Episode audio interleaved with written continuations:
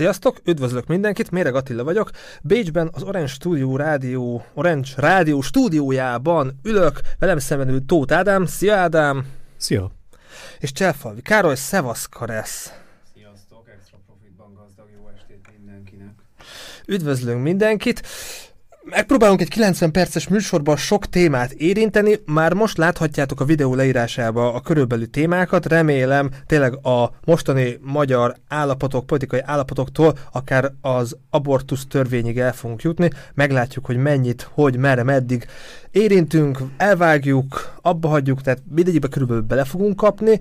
Pár ö, linket, cikket is beraktam, amit majd lehet, hogy fogunk majd kicsit boncolgatni, és akkor vágjunk bele a magyar politika jelen helyzete és az Orbán kormány tevékenysége. Első körben, amikor ti ezt a főispán dolog veletek szembe jött, ez így hideg zuhany volt, ti tudtatok erről valamit, vagy nagyon meglepődtetek? Volt ennek már múltja, és itt most nem a sok száz évvel ezelőtti dolgokról akarok beszélni, hanem 2011-ben merült talán először föl, ha jól emlékszem. Igen. És még a Fideszen belül is komoly, hát ismeretlen szó, de ellenzéke volt ennek az ötletnek. Um, meglepett? Nem, nem lepett meg, nem lett már meg semmi. Uh, szerintem a Bödöcs után szabadon ez egy politikai jackass, ami itt zajlik ez egy gumicsont, én nem hiszem, hogy erre kell nagyon figyelni, én nem hiszem, hogy ez, ez, ez egy átcímkézés, ez tök mindegy, nem, nem változtat szerintem a lényegen, talán annyi, hogy, hogy még több embert lehet valamilyen pozícióba hozni, ami ha például emlékezünk arra, vagy emlékszünk arra, hogy mi volt a 2010 előtti kampánynak az egyik fő üzenete, hogy a vízfej és a központi adminisztráció csökkentése homlok egyenest ellentétes. Ádám, neked, neked milyen érzés volt ez, vagy hogy fogadtad, vagy mennyire engem lesokkolt, hogy most ez most komoly? Hát a, ugye azt, hogy már meglétező történelmi vagy jogi fogalmakat van új köntösbe helyezni, tehát ez már nem egy ismeretlen dolog, hiszen a kúria is uh, átvette az alkotmánybíróság szerepét.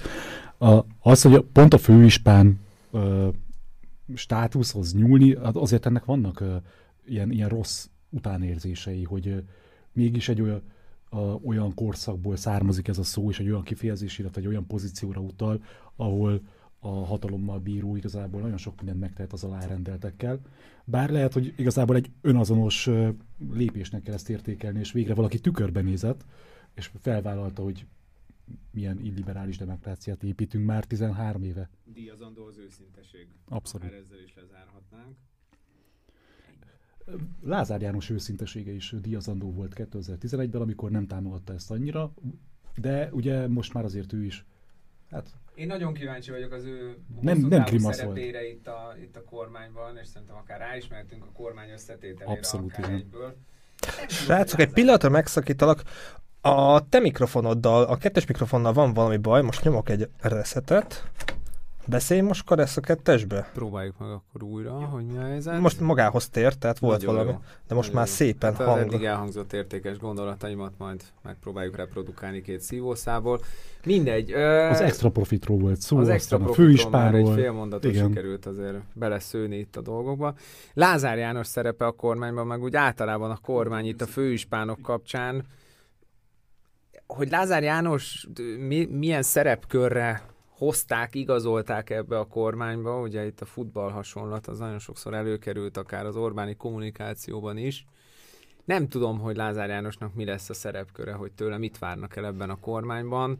Egy azon román túl, ami a portfóliója. Igen. Milyen szerepet szánnak Igen. rá, én azt gondolom, hogy minden kormánytaggal szemben van Orbán Viktornak valamilyen fajta karakterelvárása is, amellett, hogy be kell tagozódni, igazodni kell ahhoz, ami a központi irányvonal, tudatosan és jól láthatóan építenek bizonyos karaktereket. Lázár egy erős karakter, őt felépíteni már nem kell. Az a kérdés, hogy melyik irányba akarják majd elvinni az ő, az ő szerepét ebben a, ebben a kormányban tulajdonképpen szerintem ez sok tekintetben fontosabb lesz annál, mint hogy, mint hogy milyen tárcát kapott valaki például. És ugyanígy számomra egy, a másik nagyon érdekes név az, az Navracsis Tibor lesz, aki... Ő egy nagyon érdekes visszatérő. Visszatért, így, így van. van. Egy, egy hatalmas comebacket látunk itt a, itt a jobb oldalon. Akkor rá is térhetünk az, az ötödik Orbán, tehát olyan durva ki, hogy ötödik Orbán kormány, tehát ez egy nagyon... Számolásod nem csak négyig tartott. nagyon durva. Tehát én amúgy most megnéztem pont tegnap, hogy készítettem az adásra a Friderikusnak az Annó műsorát, nem tudom, ne, bologattunk nektek, ti megnéztetek, beletekertetek, van azzal... Előjött nekem is, feldobta az algoritmus valamilyen oknál fogva. És így élmény szinten, vagy bármi, vagy meg, tehát ami egy tök kedves, közvetlen kis beszélgetés 96-ból, csak hát azóta eltelt 10, 10 20, 28 év, 26. Figyelj, mi az érdek? Tehát mindig ami az érdek. Azért ez, ez sem a magyar, sem a világpolitikától nem áll távol. Én azt gondolom, hogy alapelveiben Orbán Viktor nem működik máshogy, mint bármelyik másik nagyon karakteres politikus. Ő a csúcsra járatta ezt, és nagyon, nagyon extrém módon kimaxolja ennek egyes elemeit. De mi az érdek? Ha az volt az érdek, hogy a hangját minél több emberhez eljuttassa, és a véleményét minél több emberhez eljuttassa, akkor, akkor leült Friderikusszal, teljesen függetlenül attól, hogy szerintem ők, ők világnézetileg akkor már kezdtek eltávolodni egymástól. Um, most nem ez az érdeke, és nyilvánvaló, hogy 25-26 év távlatával szinte szürreális visszanézni, hogy, hogy milyen, milyen lazán kedélyesen cseveg egy már-már bulvár és újságíróval. néha vitatkozik, tehát néha vitatkozik egy olyan újságíróval, szabad, kötetlen beszélgetés van. Mióta elég régóta nem teszi ilyet Orbán Viktor, tehát Ami... elég szabályozott beszélgetések és vita, vita, vitában vesz részt. Van. Ja. Erős alákérdezésekkel. Én azt mondanám, hogy pont, hogy az erős alákérdezés az, ami, hogyha így a 90-es évek, 2000-es évek elejé Orbán interjúkat visszanézi az ember, most nem csak ezt, hanem bármi mást, ez az erős alákérdezés pont az, ami, ami nagyon megváltozott. Tehát olyan szinten egy védett közegbe terelik Orbán minden megnyilvánulását a magyar médiában, ami, ami már zavaró, tehát még ha az ember nem is ért vele egyet, szerintem, szerintem már, már az is nagyon zavaró, hogy tényleg annyira szervilis módon alá kérdeznek, ami, ami egész egyszerűen már, már néha tényleg banális, és, és nem, nem lehet értelmezni. Ugye... Ehhez képest nagyon, nagyon furcsa látni a korai fideszes megnyilvánulásokat, hogy ehhez képest hova, honnan indultak és hova jutottak el. Ugye itt megint jó kérdés az, hogy mi volt előbb a tyúk vagy a tojás, tehát a, Fidesz vált-e valamivé, vagy pedig a Fidesz mérte fel, hogy igazából ez is elég, és, és hogyha ezt csinálják, akkor az igazából eredményesebb hosszú távon. A, ez egy olyan kérdés, amit ma sem fogunk eldönteni, de a, hogyha már így az alákérdezések és a védett uh, burokban tartózkodás. A, ebből a szempontból lehet, hogy az Orbán kormányt nevezhetjük úttörőnek például Európában, nem? Tehát, hogy, uh, hát sokan felnéznek rá, tehát ezt ki is mondják politikusok. Igen. Igen, tehát ez például egy, egy olyan úttörés, hogy, hogy Magyarországon ezt sikerült megcsinálni. Ráadásul ugye most már van kesma, tehát uh, rettenetesen sok média felület van, illetve egyre kevesebb hiszen sorra vágódnak ezek a médiafelületek, és továbbra sem beszélek a magyar kormányról, pedig arról kéne ugye beszélnünk az összetételéről, ahol elképesztő mennyiségi gazdasági vagy gazdasághoz kapcsolódó szereplő van, mint miniszter, és hol van az oktatás? Egészségügy? Jó, Emlékszik még valaki ezekre a témákra? Mehetünk Nagy Mártonra, vagy így van végélményetek, vagy ami így beugrik így a Friedrichus és ötödik kormány kapcsán, de akkor te küldtél egy Nagy Márton cikket, vagy értekezést? Ez Ez egy Nagy Márton cikk a Magyar Nemzetben, hol máshol. Tehát Megint nyilván, csak a védett média platform. Nyilván nem a Magyar Narancsból, sem a 444-ről származik ez a cikk. És Nagy Bárton véleménycikke. A Nagy Bárton, aki gazdaságfejlesztési miniszter Magyarországon. Így van, így van. Fontos szerintem a véleménycikk. Abszolút. Mint, mint öndefiníció, és megint azért adjuk meg, ami a királynak jár, azért, azért hogy mondjam, az önkritika az fontos és, és erénye lehet akár, akár azoknak is, akiket nem feltétlenül tartunk sajátjainknak, és el kell bennük ismerni. E, nagyon fontos, hogy ez egy véleménycikk. Érdekes véleményeket fogalmaz meg Nagy Márton ebben a cikkben. Én itt mazsolázgattunk előtte. Igen, találtál tudom, egy szuper mondatot, volt egy nagyon jó mondat, igen, volt egy nagyon idéz, jó mondat, hogyha ezt esetleg, hogyha igen. ott van előtted, akkor, akkor te igen. hogy felolvasod. Igen. Tehát az infláció nem csupán növekszik, de nem tudni, hol és mikor tetőzik majd. Zseniális mondat. Elsőre ez egy nagyon sokkoló mondatnak hat egy gazdaságfejlesztési minisztertől, gazdasági szakembertől, ugye az MNB-nél volt hát, nagyon-nagyon-nagyon magas igen, pozícióban. Azt mondanám, hogy a második vagy a harmadik számú vezetője volt ennek a bizonyos MNB-nek a Matolcsi korszak elején. Viszont én azt gondolom, hogy egyáltalán nem baj az, hogy valaki képes olyan jellegű önkritikára megint, és ez már nem először kerül elő, hogy nem tünteti fel magát minden tudónak, és szerintem nagyon nagy hibája amúgy a mai gazdasági újságírásnak, például főleg a mainstream gazdasági újságírásnak, hogy mindenki mindenki nagyon felhatalmazva és nagyon okosnak érzi magát olyan szempontból, hogy ő majd, ő majd jól megmondja, hogy mi fog történni. Lássuk be, ez azért egy safe space olyan értelemben, hogy hogy ő nem, nincs amiért utólag felelősséget kellene vállalnia, vagy legalábbis ez, ez az egy mondat, ez nem olyan, ami, ami utána később őt úgymond megharaphatná, vagy visszaharaphatna, hogy de hát miniszter úr azt mondta, hogy az infláció itt és ott, és ennyi, meg annyi százalékon, vagy százalék ponton meg fog állni. Ő nem mond ilyet, nem vállalja túl magát, és hogyha őszinték vagyunk, egy Magyarország méretű és elhelyezkedésű ország minisztereként, egyáltalán nem butaság azt mondani, hogy nem Fogalma tudjuk, hogy hol lesz a vége. Igen. Mert nem csak rajtunk múlik. Tehát azért, azért Magyarország bármennyire is hangoztatják az Orbán kormány, akárhanyadik Orbán kormány tagjai a, nagy magyar függetlenedést, azért a valóság az nem ez, tehát próbálnak külön utas dolgokat bevezetni, majd itt elő fog kerülni az extra profit adó, de, de azt gondolom, hogy azért, azért mi még mindig egy egyenletrendszernek egy, egy viszonylag kis vagy maximum közepes méretű ismeretlenjei vagyunk, és nem többek. Nem tudom, volt-e még Ádám itt olyan gondolat, amit, amit Több is van. Tehát például a, a, mielőtt nagyon tovább rohannák az Ausztriát érintő, illetve az osztrák gazdaságot érintő mondatokra, mert nagyon érdekes. A, szóval a, önmagában véve az is egy roppant, uh, hát nem tudom, egy fura dolog, hogy ugye itt a a hatósági árak intézkedésének védelme.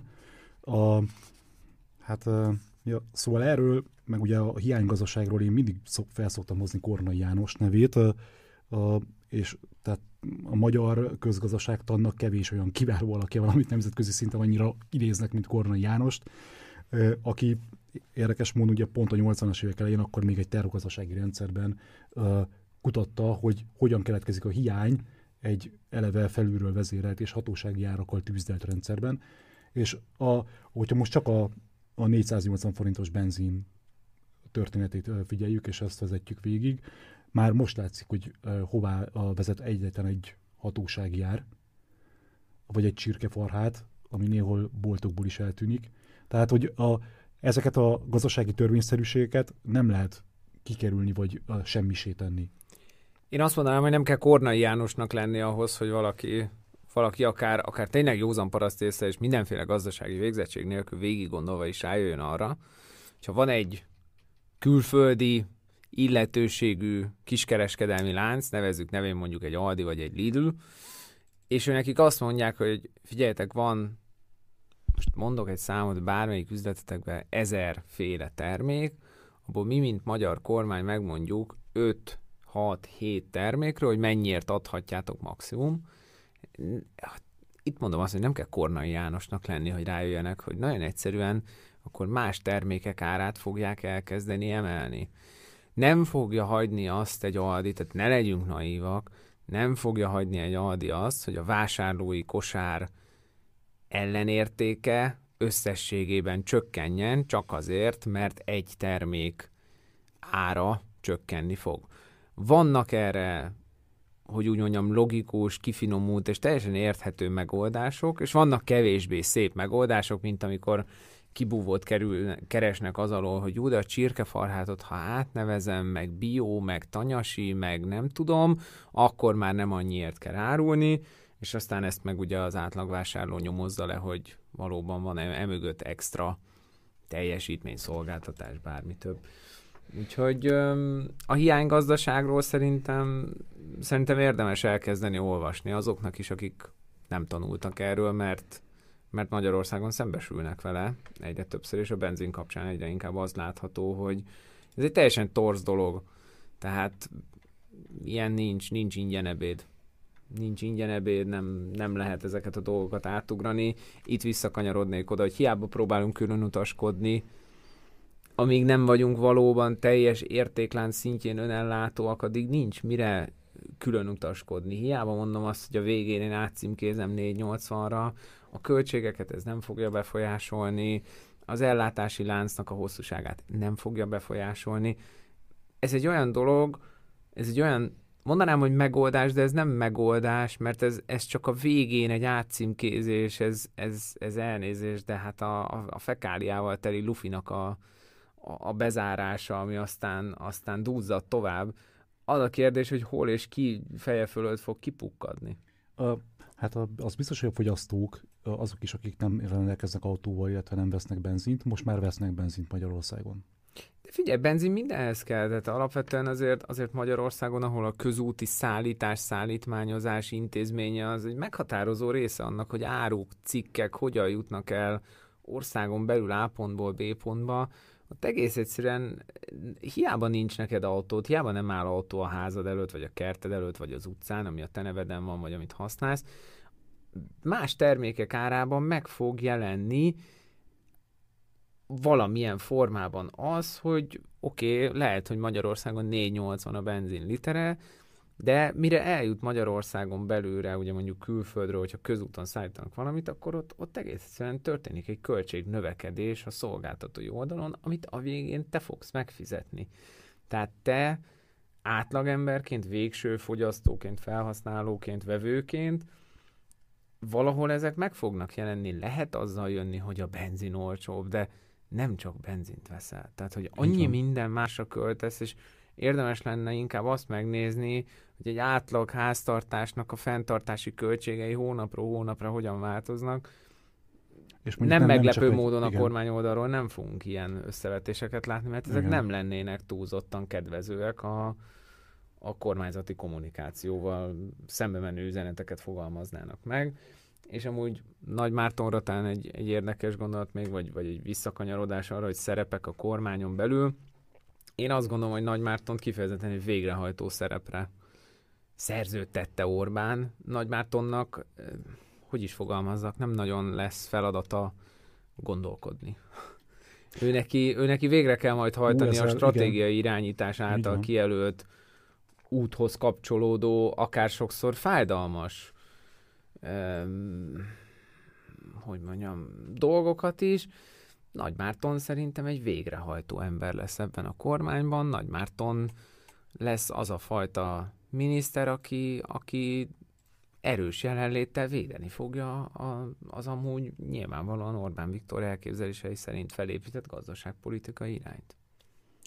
Ezt nagyon szépen mondtad. A, még annyit tennék hozzá, hogy, hogy lehet, hogy itt most a Nagybárton egyéni személyes fejlődéséről is beszélhetünk, hiszen eladta a lelkét az ördögnek, vagy a, a, most abból a szempontból értem, hogy biztos, hogy ért ez a közgazdasághoz ez a fiú, tehát nem véletlenül került oda például a Nemzeti Bankhoz, nem, került, nem véletlenül került oda Matolcsi György mellé.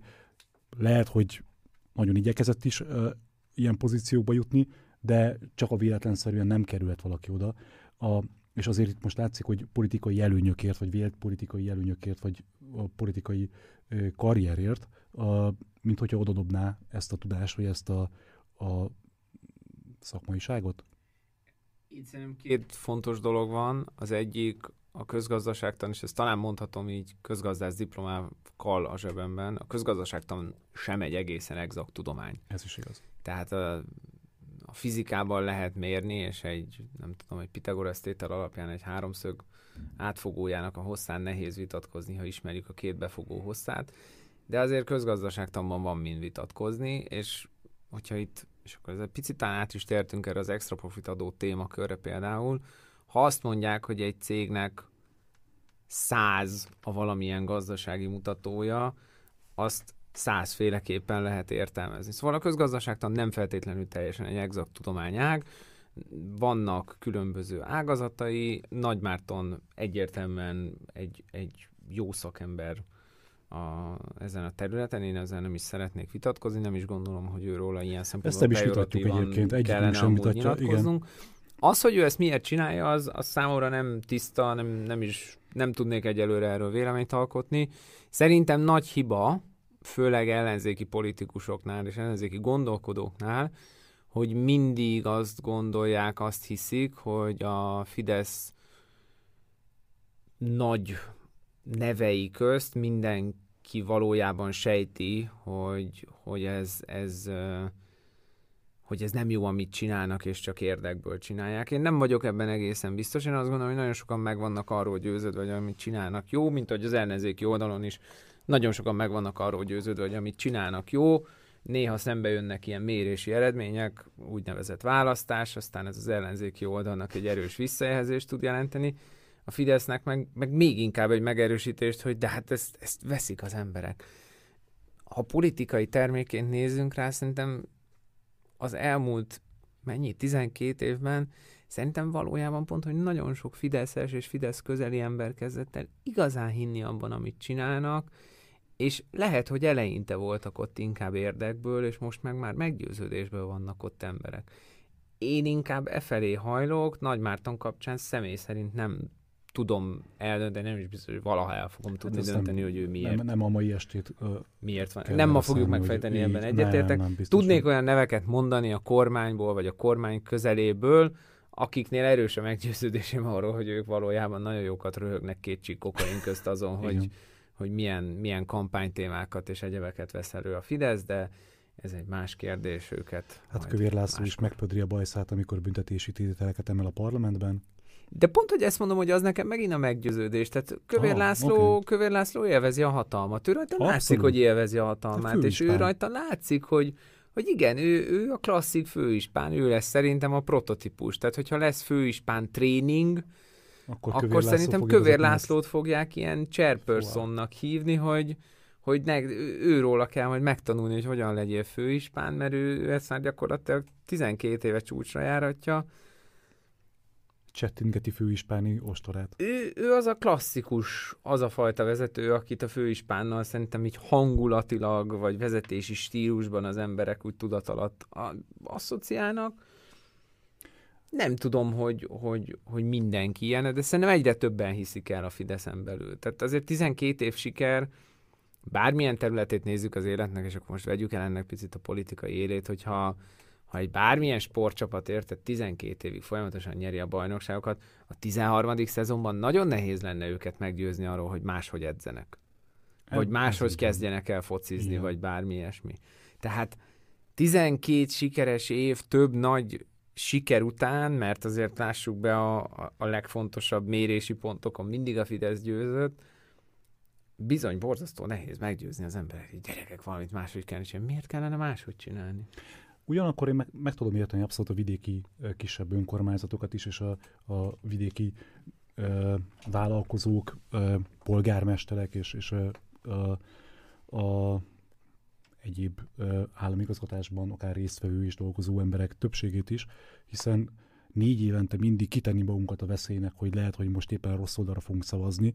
Tehát inkább áramolja a pénz egy kisebb mértékben, csak ne álljon meg. Tulajdonképpen ezért is mondtuk azt talán a legelején, hogy a főispán, ispán és egyéb elnevezések lényegében az önkritika és az önbeismerés kategóriájába esnek, mert tulajdonképpen egy az egybe ezt az egész. Abszolút. Így van. Ugye mi, mi volt ez? Hűbérúri rendszert építik Igen. vissza. Tehát itt semmi másról nincs szó, mint, mint uh, földes urak, hűbérurak és az ő vazallusaik. Így van. Erről szól az egész, és lássuk. Földetúró parasztok. Aztán, hogy van-e alatta, vagy, vagy milyen alatta a következő réteg, az, az meg már, ugye, ahogy a történelem során korábban, úgy most sem nagyon érdekel senkit. Azok közül, akik a döntéshozatai pozícióban vannak. Még egy mondatot szeretnék idézni ebből a Nagy Márton cikkből, de az extra profit témát nem akarom kikerülni, tehát nem akarlak téged egy másik vágányra. Halljuk. Uh, és uh, ebben a legszebb kettő mondatot. Ez valahogyan a, a cikk közepe felé van. Keresem, mutatom a nézőknek. Igen. Egy biztos, a legtöbb ország, élükön leginkább Magyarországgal, hát kivel mással persze, bocsánat, már felismerte, hogy az infláció hatásaitól meg lehet védeni az embereket, el kell kerülni a megélhetési válságot. Cost of living crisis. Következő mondat. Ausztria 2026-ig összesen 28 milliárd euróba kerülő csomag részeként többek között minden osztráknak egyszeri jutatást fizet és adóterheket csökkent, illetve családi adókedvezményt emel. Pont. Na most szerintem azért itt egy ilyen mondat után jogosan merül fel az emberben a kérdés, hogy és mit tesz az a kedves magyar kormány a magyar választópolgárokért és a magyar családokért? Milyen egyszerűztatás fizet, illetve milyen adótereket csökkent, illetve a családi adókedvezményt emel? Még akkor is, hogyha Ausztriát 20 éven belül már biztosan utol fogjuk érni. Valamiben biztos, nem tudjuk még miben. Ezt még nem jelöltük ki. Én szeretem Ausztriát utolérjük. Miben? Ezt, ezt még soha nem sikerült. Folyamatosan kergetik. Vagy... Hát a Csak erről Ausztria nem tud. Ugye? Ez a legjobb. Igen. Tehát Ausztriában ezt elmondod, ezt a mondatot, hogy ti vagytok a modell, és titeket akarunk utolérni, néznek üveges boci szemekkel, hogy tényleg minket. Nekünk nem szóltatok. Na mindegy. Itt visszakanyarodnék oda, hogy azért a közgazdaságtan nem egy exakt tudomány, senkinek nincs kristály gömbje, amiből meg tudja jósolni, hogy mi fog történni. A valóság az, hogy a jó közgazdász az tudja kottázni azt, hogy mik a különböző lehetőségek egy adott probléma megoldására. Nagy Márton ilyen szempontból, hogy tényleg jó közgazdász, mert végül is leír különböző nevezük így válságkezelési módszereket, hoz nemzetközi példát, ez már olyan fajta igényesség, ami amúgy a mainstream kormány médiában így van. nem mindig került elő az elmúlt nem években. Igen. Tehát ezt is adjuk meg neki. Megint csak a mértéktartást kiemelném ebből az idézet részből, hiszen nem nyilvánít egyértelműen véleményt, és nem állítja habzószája, hogy az egyik jó, a másik rossz. Nyilván sugalja az olyan ismerté vált szófordulatokkal, hogy Magyarország már felismerte, hiszen Magyarország mindig felismeri és itt a Magyarország helyére Orbán Viktor nevét akár gondolatban be is illeszthetjük, hiszen ő mindent mindig is felismer, előre. De nem mond véleményt arról, hogy milyen az osztrák válságkezelés, amiről amúgy nekem személy szerint az a véleményem, hogy ami már itt elhangzott mondatként, hogy nincs ingyen pénz, meg nincs ingyen ebéd. Én azt gondolom, hogy azzal, hogy pénzt adnak az emberek zsebébe, ezt a piac, ez a nehezen megfogható monstrum valahol be fogja árazni. Mindenképpen, tehát ez... Ha a piac tudja, ha a nagy cégek tudják, ha az autókereskedések, az élelmiszerüzletek, a légitársaságok, mindenki tudja, hogy a te zsebedben ott van 300 euró, az ő egyértelmű céljuk az lesz, hogy azt a 300 eurót, vagy annak a lehető Minél legnagyobb részét, részét átáramoltassák a saját zsebükbe bevétel formájában. Extra Ennek profit. lesznek soft és lesznek kicsit keményebb formái is. Nem tartom kizártnak azt, hogy Ausztriában a, az emberek zsebébe állítólag eljutatott pénz az azért egy áremelkedést, infláció növekedést fog maga után hozni. Még egy dolgot tegyünk ezzel kapcsolatban tisztában, hogy ingyen pénz nincs. Két dolog történhet. Az egyik, hogy az osztrákok azt mondják, hogy van 100 egységnyi adóbevételünk, és ebből mi hármat nem oda költünk el idén, ahova eredetileg terveztük, hanem visszaadjuk az embereknek, ez, ez egy átcsoportosítás ugye a, az államháztartáson és a köz... Minek hívják ezt szépen? Közteherviselés. Nem erre gondoltál? Mindegy, tehát hogy ez egy átcsoportosítás, ez az egyik opció. A másik, hogy azt mondják, hogy gyerekek, lőjük föl a kettes szobában lévő pénznyomdát is, és egyszerűen pénzt, ki ezt a pénzt? pénzt pumpálnak ki a piacokra. Bármelyik legyen a megfejtés, közép-hosszú távon ennek azért valamilyen szinten lesz böltje. Tehát valami történni fog, ami ezt egy úgymond ellenzi. Az a kérdés, ellensúlyozza. Az a kérdés, hogy nagyobb pofon lesz ez az egyensúlyozás, Magyarán szóval sokkal nagyobb áremelkedés jön, mint amennyit a 200-300-500 eurókkal befettünk a családok zsebében, vagy esetleg ez egy szépen elnyújtott, lelapított görbe mentén az emberek egész egyszerűen nem fogják észrevenni, hogy, hogy, kevésbé hogy igazából az Igen. a pénz, az, az ki is áramlott a zsebben. Hát meg fejlesztések is lehet, hogy tolódni fognak. Tehát Pontosan okay, erről van. beszélek, Igen. amikor átcsoportosításról beszélek. Lehet, hogy terve volt véve akárminek a fejlesztése, lehet, hogy terve volt véve, infrastruktúrális fejlesztés, oktatásfejlesztés, közigazgatásban fizetésemelések, ilyen dolgokat szoktak ugye elsőre rögtön vágni. Ez egy, ez egy klasszikus válságkezelés. Én dolgoztam 2010-es évek elején multicégeknél, vagy multicégnél, akkor még nagyon sokan elmondták, hogy 2008-ban, amikor bejött a gazdasági világválság, bizony ott is az történt, hogy annak annak érdekében, hogy a lehető legkevesebb embert kelljen kirúgni, elkezdtek költséget csökkenteni. Valamit, valamiért. Itt is ez történik, ez is, egy, ez is egy egyenlet. Van két oldala, a mérlegbe beleraktunk két dolgot a két különböző serpenyőbe, majd meglátjuk, hogy, hogy hol áll be a végén, és hogy mit fognak ebből az emberek tapasztalni. Én azt gondolom, hogy őszintén ennek csak azok örülnek, most bocsánat, akik ezt nem látják át, akik átlátják valamilyen szinten ezeket a dolgokat, azok, azok még itt Ausztrián belül is egy picit úgy vannak, hogy hát tök jó, hogy van ez a pénz, de vajon ez Ami megoldja volt, az ki is megy a... Hát ez olyan, mint a, a Covid tesztelés, hogy az is, tehát hú, oké, ingyen lehet, ingyen lehet, de az is majd idővel majd visszafog. Tehát az renk horribilis pénzek voltak a Covid, Covid szankció, nem a Covidnak a hatásának a Ugye ezért is csökkentették igen. le havi ötre, egyrészt ugye a, a vírus számok már nem olyan, ez nem igaz, nem voltak olyan rosszak néhány hónapban ezelőtt, most megint nagyon rosszak, aztán, hogy ennek súlyos fertőzések vannak-e, vagy súlyos következményei vannak, ez megint egy más kérdés. De ugye ott is a, arról volt szó, hogy igen, ezek olyan többlet költséget jelentenek a központi költségvetésre nézve, amit nem tudnak tovább maguk előtt görgetni vagy gördíteni, és ezért kell limitálni, és várták azt is, szerintem azért tudták, hogy nyáron sokkal kevesebben fognak tesztelni, és sokkal kevesebbet fognak tesztelni, úgyhogy ez egy költségcsökkentés volt ez a, ez a lépés is. De hát ez így Kevésbé működik. volt indokolt igazából egészségügyileg ez is, tehát a kevesebben kerültek uh, inflációra, kevesebben abszolút. kerültek uh, súlyos kórházi uh, kezelést. Így van. Igénylő. A válságkezelése kapcsolatban még egy utolsó gondolat. Ó, itt még lesz, tehát... Fú. Lesz, persze, csak, csak most erre az egy részre. Évek kellenek majd, hogy ez kiderüljön, hogy kinek volt igaza, hogy melyik módszer volt a jobb. Nem fogjuk azonnal látni, tehát ennek, ennek három-öt év kifutást kell majd sajnos látnunk, vagy hagynunk, hogy, hogy igazából láthassuk, hogy, hogy melyik módszer volt az, amelyik a legjobban megvédte a széles tömegeket a, a különböző negatív hatásoktól, és ott is lesz majd egy vita, mert ugye megint csak elmondom, nem exakt tudományról beszélünk, ott is lesz majd vita, hogy mi a jobb.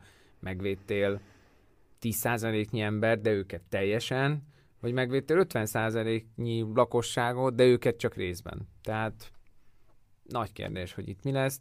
Nincs tökéletes megoldás. Ezt, ezt el kell fogadnunk, hogy ezt a válságot, ezt, ezt sajnos valamilyen szinten le Ezt kell nem nyelni. tudjuk kikerülni egyszerűen. Így van.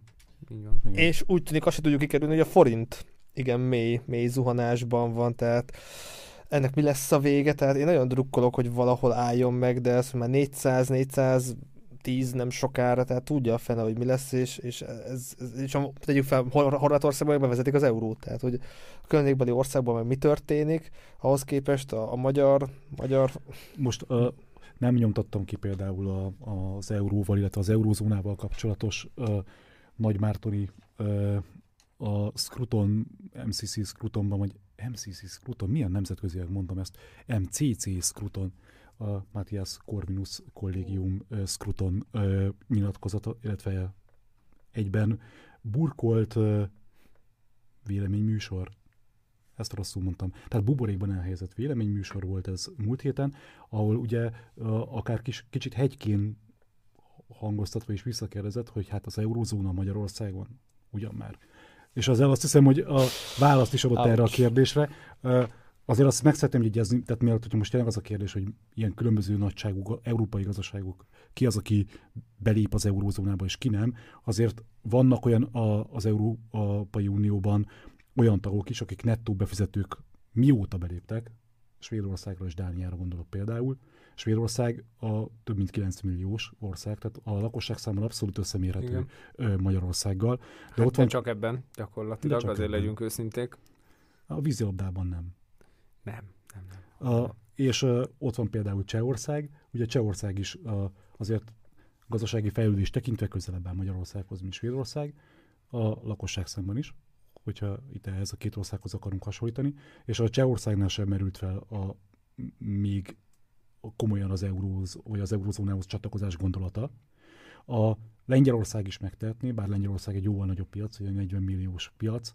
A, náluk sem látszik annyira az a politikai szándék, hogy ők ebbe az eurózónába bele akarnának lépni, bár az tény, hogy sokkal közelebb tartják a, ezeket a valutákat az euróhoz, és sokkal kötöttebbnek tűnik maga az árfolyam, sokkal eltökéltebbnek tűnik a, a Cseh Nemzeti Bank is, meg a Lengyel Nemzeti Bank is árfolyam bizonyos árfolyam sávokban tartás mellett, mint a magyar, ami igazából Hát a forint az most ilyen szabad esés. Hogyha most egy nagyon rossz ilyen analógiát vagy hasonlót szeretnék hozni, mert az előbb eszembe ott volt a zuhanás, nem, nem zuhanás, gyűlölet volt a francia filmnek a címe, aminek az egyik legutolsó mondata ugye nem a zuhanás számít, hanem a leérkezés. Ezt találom, találom megfogalmazás neked. Karesz így a, az EU, a forint, hát lehet forint és EU viszonya, a forint és euró viszonyában, hogy hol tart a, a forint és hol lesz a vége? Nem tudom, hol lesz a vége. Én itt akkor most eljátszom Nagy Mártont, nem, nem merek nem merek egy végpontot megállapítani. Korrekt, korrekt. Tanulni kell, tanulni kell azoktól, akitől, ér, akiktől érdemes. Learn from the best. Így Nekem ezt mondták. Um, a, a különadó megyünk mindjárt. Nem, nem, nem ehhez, ehhez még, még azért sok minden van. Tehát, hogy 230-240 forint körül kezdték el annó jegyezni az eurót, legalábbis ez az első árfolyam, amire én, én vissza tudok emlékezni ott a 2000-es évek közepéről. Ha belegondolunk abba, hogy nominálisan itt szinte megduplázódott ez az érték, mindösszesen 20 év alatt, az azért nagyon durva. Viszont ahhoz, hogy értsük, hogy miről van szó, és ebben én nem érzem magamat egészen kompetensnek, hogy erre most egy definíciót adjak, és nem akarok ennyire messze menően, messze menő dolgokat elmondani. Szerintem jó lenne arról egy picit őszintén és nyíltan beszélni sok mindenkinek Magyarországon, hogy mi a fene az az euró-forint árfolyam, és mi a jelentősége. Miért nézi mindenki árgus szemekkel azt, hogy hány forintot kell adni egy euróért? Nagyon egyszerű, és nagyon, hogy mondjam, Facebook troll színvonal az, hogy de hát Magyarországon forinttal, forinttal fizetek, hol érdekel ez engem. Nagyon is érdekelnie kellene az embereket, és meg kellene érteni egyrészt, hogy mi a bemeneti része az euró árfolyamnak, tehát mi befolyásolja ezt a mágikus számot, mi az, ami miatt lefelé, fölfelé, körbe-körbe, vagy a fene tudja, hova mozog és mi az, ami a kimeneti része, a következmény oldala a forint-euró árfolyamnak, mi történik akkor, ha az euróért több forintot kell adnunk? Milyen hatása van a cégekre, milyen hatása van az emberekre, milyen hatása van az egész magyar gazdaságra, mit jelent az, hogy, hogy, hogy egy napon belül 6-7-8 forinttal csúszik meg az euró árfolyam.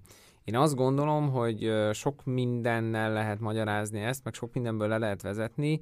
Én azt gondolom, hogy talán az egyik leg, leginkább elfogadható definíció számomra az az, hogy bár technikailag nem ezt jelenti nyilván egy, egy adott ország valutájának az árfolyama, az euróhoz meg a többi nagy valutához viszonyítva, de valahol ez azért nagyon nagyban leképezi például a befektetői bizalmat és ez egy nagyon fontos probléma, az egy nagyon fontos probléma, nem az, hogy most 400, nem tudom, 9, 10 forinton át meg az euró a nap végén, vagy 12, nem ez a probléma. A tendencia, a trend a probléma, a korlátlanul és fékezhetetlenül bejárt negatív pálya a probléma, amely egyértelmű visszaigazolása annak, hogy Magyarországon nem igazán akarnak épeszű befektetők, nem akarnak ide tőkét hozni, nem akarnak ott munkahelyeket teremteni, nem akarnak ott befektetni. A befektetés mindig mivel jár, ugye remélhetőleg megtérüléssel, profittal, nem akarják a megtérülést otthagyni az országban, újra befektetni, még további munkahelyeket létrehozni, és a spirál folytatódik az euró árfolyam ezért aggasztó, és az euró árfolyam trendje, tendenciája ezért aggasztó, mert ez egy mérőszámban nagyon jól leképezi, bemutatja azt, hogy Magyarország iránt csökken, folyamatosan csökken a befektetői bizalom, és ez így volt a Gyurcsány kormány idején, némileg stagnált a bajnai kormány idején, de ez így van az Orbán kormányok idején most már 2010 óta folyamatosan, és ez nagyon-nagyon komolyan behatárolja Magyarország lehetőségeit. Én szerintem ezt kellene legalább megérteni, és aztán ezt tovább boncolgatni. Nem biztos, hogy százszázalékosan ezt jelenti csak és kizárólag az euró árfolyam, de ezt is jelenti. Ebből is táplálkozik az euró árfolyam, a forint euró árfolyam. E, és nyilvánvaló az, hogy a magyar gazdaság nem önellátó, tehát ezt engedjük el, hogyha ezt le akarjuk képezni egy kertre mondjuk, mi nem tudunk magunknak minden zöldséget, gyümölcsöt és állatot megtermeszteni, megtenyészteni, amire szükségünk van ahhoz, hogy, hogy éljünk. Mi sok mindent kívülről szerzünk be. A sok mindent kívülről szerzünk be, honnan szerezzük be? Szlovákiából, Ausztriából, a jövőben Horvátországból, Spanyolországból, Olaszországból, tök mindegy honnan, ha ezek az országok mind euróban állapítják meg az árat, még ha náluk nem is lenne infláció, ha azt mondja, hogy egy kiló paradicsom egy euró, azért mi tavaly magyarok, a, Magy- a Magyarországon élő magyarok 330-350 forint körül fizettek, most 410. Tehát hát ott történt úgy, már csak hogy... ebből egy 20% igen. körüli áremelkedés. De tegyük hozzá, hogy, hogy a, a, a forrásországban is infláció van. Nem egy euró lesz, hanem egy euró 20 cent.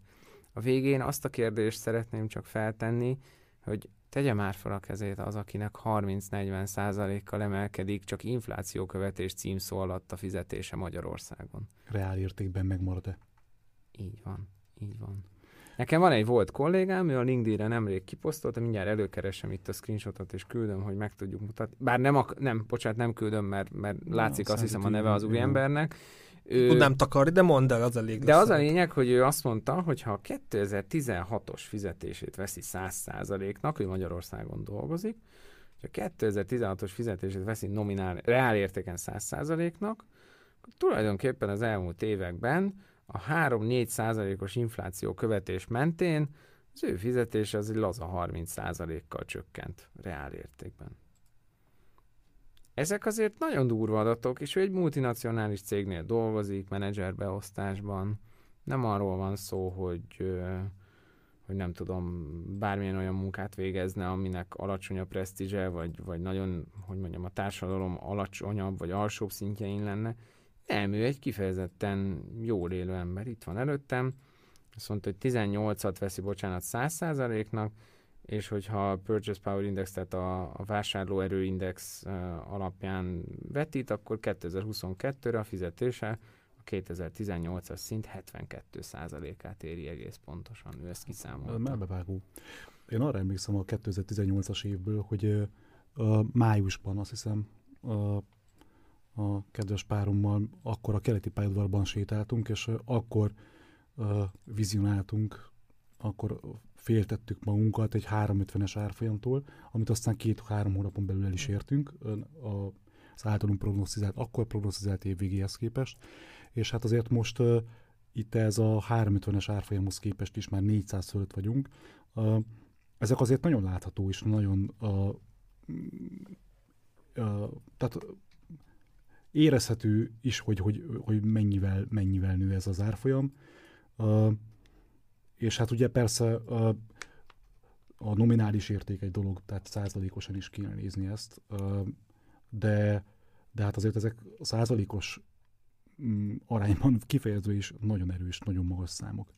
Pláne akkor, hogyha mondjuk most a környező országokhoz hasonlítjuk össze, tehát például tényleg a lengyel zlotjóhoz, vagy a, a cseh kornához, a, és hát ugye a horvát kunához se tudjuk már sokáig hasonlítani minden bizonyal egy olyan országnak, például a Szlovénia, vagy, vagy a balti országoknak, ahol ez sokkal kisebb, és talán az exportnak még inkább kitett gazdaságokról van szó, hát ott más lehetőségeket a mérlegel például egy gazdaságpolitikus, vagy egyáltalán egy a kormány, tehát valószínűsítem, hogy egy kisebb gazdaságnál a, hamarabb a mérleglik, mérlegelik azt, hogy belépjenek-e az eurózónába. A, tehát minél nagyobb egy piac, annál nagyobb a belső ö, a fogyasztásra, meg belső termelésre állhat rá. Tehát például a lengyeleknél is ö, abszolút laikus közgazdászként meg tudom érteni, hogy például egy erősebb belső mezőgazdaság esetén a, jobban ki tudják védeni a, akár az import gabona, vagy az import gyümölcs, import zöldségek a, hatását, és ugye, hogyha mondjuk most így bemegyünk egy Lidlbe, vagy bemegyek egy Spárba például, akár itt Ausztriában, a számomra is érdekes azért látni, azért Ausztriában is változtak a zöldségárak az elmúlt hónapokban. A, én gondolkodok a piacoláson, hogy elkezdek piacolni. A, a, és azért a piac az kijár, nem én fogok árulni. A, tehát az, azért most már osztrák termelésű biotermékek árai is azért most már kezdenek néha egészen előnyösé válni más importárukkal szemben. Azt gondolom, hogy nagyon sokat szittuk itt az elmúlt műsorokban, meg az elmúlt percekben a, a, a mai magyar kormányt, ne hunjunk szemet a korábbi magyar kormányok óriási, óriási hibái felett. Az, hogy ez a fajta kitettségünk, ez a fajta import függőségünk fennáll rengeteg kulcs területen, az igenis a 90-es évek elejé ész nélküli privatizálásnak is a következménye. Én nem a Gulyás Marci vagyok, tehát nem ő jött most be. Tudom, hogy ez az ő nagy sztoria, ő, ő szokta ezt nagyon sokszor elővenni a Partizán különböző műsoraiban és csatornáin, de nem lehet afelett tényleg elsiklani, hogy ennek az országnak meglettek volna az erőforrásai és az adottságai ahhoz, hogyha akartuk volna, és hogyha erre lett volna annó, és most nagyon nagy szavakat használnak, nemzeti akarat, politikai akarat, hogy ezeket a dolgokat megvédjük, akkor azért az, az megint nem atomfizika leülni egy asztal köré és végig gondolni, na gyerekek, akkor figyeljetek, hogy azt kéne meggondolni, hogy mi az, ami nagyon kell az országba. Hogy így tényleg, hogy legyen étel, legyen mit inni, Hát nem lenne baj, hogyha kicsit tudnánk mozogni, szóval így a közlekedés vonalán ott majd azért lesznek harcok, de majd valamit kitán. Szóval ezt azért megint csak józan paraszt észre végig lehetett volna gondolni, hogy mit ne adjunk el például. Vagy, vagy megnézni, hogy gyerekek, van itt néhány cég, hát oké, okay, van benne nettó hülyeség, mert a szovjetek azt mondták, hogy ezt meg azt kell gyártani, és hát sose, tud, sose voltunk benne jók, de igazából arra jó volt, hogy három-öt embert eltartottunk, és versenyképtelen, ha ez a szó létezik, de voltak jó cégek. Ehelyett mi történt? Eladtuk a jót, semmi pénzért, mert tudtuk, hogy jó, és majd jön a nyugati, és akkor majd valamit csinál vele. Semmit nem csináltak vele. Nagyon sok ilyen volt. Gyakorlatilag eladtuk mindenünket. Most ez megint kicsiben leképezve, hogyha valaki elveszti a munkáját, meg kirabolják, meg tényleg lecsúszik a nulla közelébe, de mondjuk vannak jó ruhái, akkor eladod, vagy fölveszed, és elmész állásinterjúban benne, és jó benyomást keltesz, és szerzel egy új állást. Ez hogy az a baj, hogy mi ott, mi ott a 90-es éveken egy nagyon rövid távon gondolkodtak a politikusaink, és, és szerintem ennek, ed, ennek azért igen. most még, most még issza a levét az ország, ez, ez egyértelmű. Viszont, hogyha erről beszélünk, azért szerencsére most már van egy nemzeti új arisztokrácia, vagy nerisztokrácia, hogyha nevezhetjük ezt ilyen jelzővel. Ez saját talán vagy a nerisztokrácia? Nem, nem, sajnos nem. Tehát ennyire nem vagyok jó. De, de hát ugye látszik, hogy vannak védelmi megoldások a külföldi karvai tőke ellen. Hát, hogy oda megyünk, oda visszük Így a pénzt valután. Hát a belföldi sas az még erősebb. Én ezt, én ezt azért, én ezt azért nagyon álszentnek érzem. Tehát ilyenkor, ilyenkor szeretném megnézni, hogy némelyik politikusnak itt tényleg az agyában, amikor, amikor ezeket, ezeket a habzószája nyomják a, a médiában ezeket a, ezeket a masszív nemzetvédő dumákat, és aztán közben meg a négy offshore számla, meg az öt jakt, meg Ó, a... Igen. Hát a lelkiismeret azt a szót nem ismerik, tehát így. Meg, szerintem tükör sincs a lakásukban, tehát hogy van És ezt, ezt amúgy legyünk őszinték, ezt azért már, már sokkal kisebben játszották a gyurcsányék, de ők is csinálták, Nyilvánvalóan lehet tudni arról, hogy annó a 90-es években az olajszőkítés sem mehetett politikai kapcsolatok. Jó, ezt most így le, tehát ez, ez egy maradjunk a jelennél. Nagyon messzire vezet. Igen, nagyon igen, messzire igen. vezet, de jó működő társaságok Abszolút. kapcsán szerintem van egy témánk, amiről az igazán jól működő cégeket jól meg lehet mérni. Persze valahogyan valahol akarnak bevételt, és, és ez az extra profit adó. Zseniális hát ezt ahogy kitalálták, jó, persze már korábban is gondolkoztak ezen, de most, most így akkor rajon ráfeküdtek ezzel, és hát a Ryanair-t, vagy azt küldtél is, be, be is rakom azt, hogy lássák a nézők, tehát ugye e, ezt így hogy kalkulálták ki szerintetek? Én, én nekem ez, ez, ez, egy nagyon nagy kedvencem, ez a téma, megmondom őszintén, és picit szerintem érdemes visszamenni, nem tudom, hogy ilyen 5., 6., 7. osztályos nyelvtanórákra, amikor ugye szóelemzések zajlottak, és mindenki gyűlölte, még az is, aki jó volt benne. Én nagyon penge voltam benne, de mindig volt egy ilyen gyomorgös bennem, de az egy nagyon hasznos dolog volt, mert most elő lehet azt venni, hogy itt van nekünk egy szó, amit nem értünk, és próbáljuk meg szétszedni, hogy mi a fene az, hogy extra profit adó. És a, egyáltalán mert kit, nagyon érdekes. Igen, és kit érint ez? Hát aztán uh, majd, aztán második uh, lépés, hogy összehasonlítjuk, hogy kit érint. Mert, uh, ó, kinek kell fizetnie ezt. Gyönyörű, jó, ó. gyönyörű.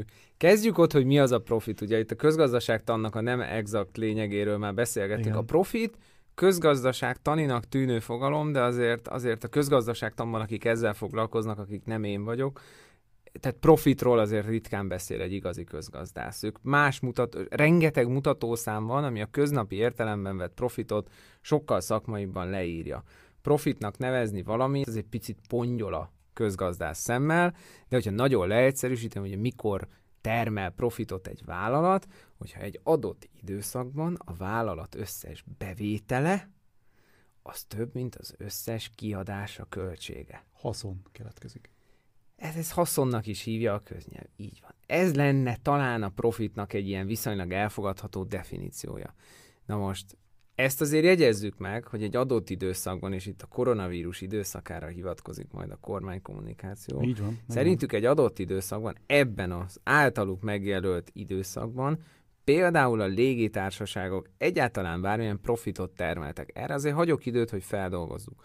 Az extra profit, mint olyan, óriási fogalom. Ha jól tudom, akkor minden közgazdaságtani irányzatból talán kettőben kerül elő, az egyik az a szocializmus, a kommunizmusnak a tanai, ahol is azt mondják, hogy ugye a kizsákmányolás révén, a munkásosztály kizsákmányolása révén keletkezik extra profit, a vezetők zsebében, a tulajdonosok zsebében, a burzsóázia zsebében, és őket írtani, pusztítani kell, és proletár forradalom, és mit hát, tudom én. Ugye itt, itt már vannak különbségek a kommunizmus különböző ágazatai. Így és van, de ugye, ugye valahol között. itt kerül elő. De valahol Tehát itt nagyon kerül máshol azért Igen. extra profitról. Igen. Még egy dolog van, ahol azt hiszem, hogy több irányzat is említ valami hasonló fogalmat, ez pedig a szabályozatlan és vagy monopólpiacok helyzete. Na most szeretném jelezni, hogy Magyarországon létezik gazdasági versenyhivatal. Nem tegnap jött létre, meg nem is a múlt hét, hanem nagyon régóta létezik, amely hivatott lenne, sőt feladata szerint köteles lenne elkerülni azt, hogy extra profit a mi gazdasági berendezkedésünk kontextusában egyáltalán létrejöhessen. Ha extra profit adót vet ki a kormány, akkor tulajdonképpen azt mondja, hogy a GVH nem végzi a feladatát. Így van, köszönöm szépen. 25 éve szarul csinálja, amit csinál már, bocsánat. E, és az adó, az is egy érdekes fogalom, mert a legtöbb adó, ha végig gondoljuk, ugye valamilyen vetítési alap százalékában kifejezett összeg, amit a központi költségvetésbe befizetünk. Na most itt megint mi történik? Az extra profit adó címén, és akkor tegyük össze az eddig hallott információkat egybe, azt állítják, hogy például a légitársaságok a Covid időszak alatt annyi extra profitot halmoztak fel, tehát vagy a burzsóázia ki zsákmányolta a munkásokat. Vagy háromszoros áron adták a lábhelyet, nem a vagy a GVH nem szabályozta, hogy 150 ezerért repültek, mit tudom én, Budapestről Kassára, vagy valami Például. ilyesmi és ezt megadóztatjuk méghozzá úgy, hogy az ő modelljük, most a Ryanair modelljében kezdjünk el gondolkodni, egy egyszeri és fix per irány 3900 forint, régebben 10 euró, ma már nem annyi, 10 eurós 3900 forintos díjat kiszabunk rájuk. Na most nem tudom, hogy ki hányszor vett repülőjegyet itt a Ryanair, Vizer, EasyJet, mondjuk az EasyJet már nem annyira olcsó, de ezeken az ultra fapados, ultra low cost légitársaságokon 3900-ból az bizony, egy fontos összeg, igen. Bizony, bizony, az azért már van, hogy egy kis hátizsákkal fölülhetsz a gépre, és eljuthatsz Milánóba, Rómába, Londonba. Tehát nem egyszer, nem kétszer láttunk 6-8-10 eurós repülőjegyeket egy irányba. Így van. Magyarán szóval miről beszélünk, hogy egy 100 százalékos, 100 százalékos adót vetnek ki. Azért ez egy kicsit durva arról, hogy a légitársaságok mennyire prosperáltak a Covid alatt, én egy ilyen közelítőt tudok mondani, én szállodacégnél dolgoztam 2021 márciusáig. Én láttam adatokat. Nem fogok valós számokat mondani, de tegyük fel, hogy van egy szállodacég, aminek van 5000 szobája az egész oh, láncban. Az egy ilyen 10-15 nagyobb szálloda. Igen. Ez nem egy nagy cég, de hogy ez számolható. 5000 szoba. Tegyük fel, hogy a válság előtt 80%-os kapacitás kihasználtsága megy, ez 4000 eladott szóval per éjszaka. Megint csak tegyük az egyszerű számolhatóság kedvéért, 100 eurós átlagárral számolunk, mert mondjuk ez egy európai szállodalánc, jó? 400 ezer euró per nap az ő szállásbevételük per nap. Ezt, hogyha 350-nel felszorozzuk, mert vegyünk le egy-két napot, meg karácsony, meg javítások, meg mit tudom én, az, ha jól számolok, akkor 400 ezerszer 100 az 40 millió, a 140 millió eurós árbevétel szobaforgalomból. Igen. Tegyük fel, hogy ez, Mi követlek? tegyük fel, hogy ez visszaesik Covid alatt 20%-ra a Hm. negyedére. A 80%-os kihasználtság. A 80% visszaesik 20-ra, a Covid Hát, alatt negyedére, negyedére csökken a szállás helybevételed, az azt jelenti, hogy te a 140 millióból most így nagyságrendek 30 milliót, 31 néhány millió, 35, 35 milliót tartasz meg. Igen. 105 millió eurós bevétel kiesésed van. Szeretném megkérdezni, hogy mire szedünk be extra profitot? Vagy extra És profit hol adót? termelődik profit egyáltalán? Miről beszélünk, hogy mit, miben keresték magukat nagyon halálosan gazdagra ezek a cégek? Tehát előttünk vannak még a képek, ahogy így zsinórba, egy vonalba parkolnak a, a repülőgépek a reptéren, és mondják, hogy hónapok óta föl se szálltak. Szó nincs itt semmiféle extra profitról, ez egy hülyeség. Tehát ez egy, ez egy óriási parasztvakítás, itt semmiféle extra profit adó nincs. Ezt úgy hívják, hogy sarc. Ez semmi több. Önkényes arc. Ez így van. Hát a sarc nem lehet más, mint önkényes. Igen. Hát igaz. csak így hihetetlen, hogy mivel próbálkoznak, a, nem tudom, nem, nem üres az államkassa, de hogy próbálják valahogy így innen, onnan, amonnan beteg sarcolni, vagy nem, És tényleg a nagyon rossz emlékeket idéz fel, tehát mondjuk tényleg a 2010-es évek elejéről, ugye akkor volt bankadó például, Így a, van. A, ma, ma is van tranzakciós adó például, tehát a, vannak marketingadók, akkor ugye most ki lehet szélesíteni például az egészségügyi termékadót, illetve az egészségügyre veszélyesebb termékekre kivetett egész, nem is tudom a pontos nevét. De ezek A- is egészen, egészen elképesztően álszent dolgok, tehát nem arról van szó, hogy levették az energiaitalokat a polcokról, nem arról van szó, hogy elkezdtek kampányolni az egészséges életért. Vagy hogy frissen szűrt narancslevet propagálnánk, a, nem tudom, mondjuk a Red Bull vodka helyett, de. Tehát nem, nem valós megoldásokról beszélgetünk. Ez a lényeg.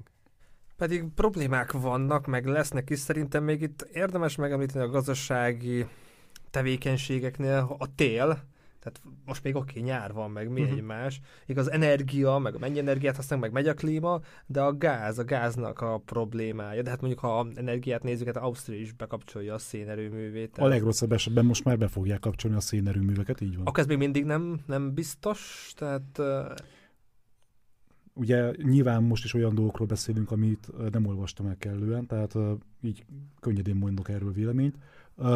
Átlendülök ezen a nehézségen. nyugodtan, tehát ez egy közvetlen, kötetlen, nem vagyunk szakértők, csak fontos, annak tartjuk, Így hogy van. beszéljünk róla. Beszélünk az aktualitásokról.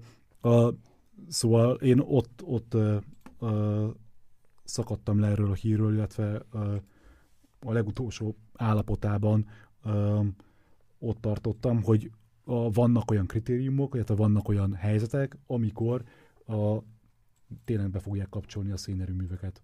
Tehát Ausztriában. Tehát Lehet, hogy lesz olyan hogyha helyzet. akkora az energiaellátási ö, probléma, akkor ideiglenesen ö, úgymond felfüggesztik a környezeti káros hatások miatt bezárt szénerőművek. Ö, ebből a mondatban már nem fog tudni jól kijönni. Bekapcsolják őket. Bekapcsolják Mondok egy őket. analógiát. Be lesz kapcsolva. Mondok egy analógiát. Um, olyanok vagyunk, mint az egyetemista, aki nem készült a vizsgára, és rájön, hogy holnap van a vizsga. És lett volna egy Igen. hete, de, De, rájön, hogy holnap van a vizsga, és az a megfejtés, hogy akkor most bedob két Red Bullt, meg három kávét, éjszakázik, tönkrevágja magát, elmegy a vizsgára, ott lesz valami, és akkor utána A verzió hazamegy, és, és két napig föl sem ébred, B verzió még utána elmegy rá bulizni egy jó nagyot, és akkor utána nem ébred föl két napig. E- e- Elmulasztottuk a munkát, amit meg kellett volna csinálni az elmúlt 30 évben. Tehát itt egész egyszerűen Ezt megint, megint erről van van. szó, megint Nagyon erről van szó, ha a rendszer már nem erre lenne optimalizálva, ha a rendszer már, már úgy lenne kitalálva, hogy ne függjön az orosz gáztól, ne függjön a széntől, megtörténtek volna azok a beruházások, amiknek meg kellett volna régeség történni, és Ausztria ebben amúgy nem olyan rossz, tehát nem. Ausztriában azért nagyon sok előremutató dolog, nagyon sok uh, újrahasznosítható energiafelhasználási beruházás megtörtént. És százalékosan, tehát a fogyasztás arányában nem is kicsi a Így van, aránya, így van. De én azt gondolom, hogy minden válság, ezt annó a 2008-as gazdasági világválságról mondták, volt egy nagyon híres gondolat, bevallom őszintén nem tudom, hogy, hogy ki mondta pontosan, és nem is fogom tudni szó szerint idézni, de az volt a lényege, hogy ez, ez olyan, mint az apály dagály, és most kiderül, hogy ki az, aki fürdőgatja nélkül ment be a tengerbe. Ó, az egy szép hasonlat. Tehát ez, ez egész egyszerűen ennyi, hogy most kiderül, hogy ki maradott mesztelenül, és ki az, aki felkészült arra, hogyha egy kicsit rosszabb lesz a helyzet, az a nagyon rossz hírem van, hogy szerintem még azok sincsenek, azok sem igazán készültek fel, akikről azt gondoljuk, hogy felkészültek. Csak nézzük meg a Németország, hogy kalimpál. Hát azért a, ném, a németekről én bevallom őszintén nem is feltétlenül gondoltam volna. Inkább én a holland és az északi, északi és skandináv országokat nézném majd meg, hogy ők meddig húzzák. De hát ugye már a hollandok is azt propagálják inkább, hogy kevesebb vizet használjanak, meg ne fűtsék föl, meg tök fölösleges. De nem lehet, hogy ez egy ilyen protestáns a kultúrához is köthető, hogy... hogy az, hogy ezt hogyan fogják elfogadni, az szerintem, szerintem abszolút, és az, hogy hogyan kezelik ezáltal, Nézd, a hollandok hollandok, tehát nekik, nekik van, egy, van egy világnézetük, nekik van egy hozzáállásuk a dolgokhoz, ők ezt szerint fogják a társadalmukat csinálni. És te jöttél is Hollandiában. Én Hollandiában éltem három és fél évig, vannak magyar fejjel teljesen felfoghatatlan dolgok, amikre a hollandok is egyéni szinten amúgy prüszkölnek, de azt mondják, hogy megértik, hogy valószínűleg ezt valakik jó szándékkal, vagy legalább nem rossz szándékkal találták ki, és megbíznak annyira a vezetői, hogy azt mondják, hogy hát lehet, hogy hülyének tartom a rüttét, de figyelj, valószínűleg olyan tanácsadói vannak, hogyha ha már tényleg azzal kiáll, hogy 19 fokon tartsuk inkább a lakást télen, akkor hát akkor én is megpróbálok valamit spórolni.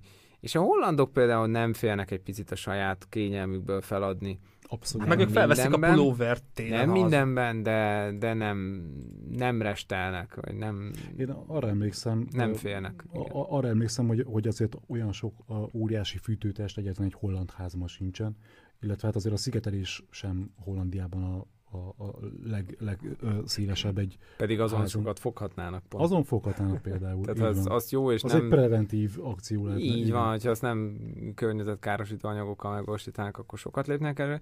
Viszont például, mivel ott ugye mondjuk főleg Amsterdamban például, meg az ilyen egyéb uh, nagymúltú városokban nagyon sok ház műemlékvédelem alatt áll, tehát azért leszigetelni ilyen egyszerű izével. Nem, nem egyszerű azt, igen. Ez nem úgy néz ki, hogy elmész az obiba, azt veszel valamilyen ilyen hőkockát, azt rá csapatod az 1700-as években nem. épült házra, és akkor az lesz a városkép. Tehát ott van egy városkép, egy műemlékvédelem, több egyéb szempont, Cserébe viszont a, az ablakok cseréje az a legtöbb házban megtörtént.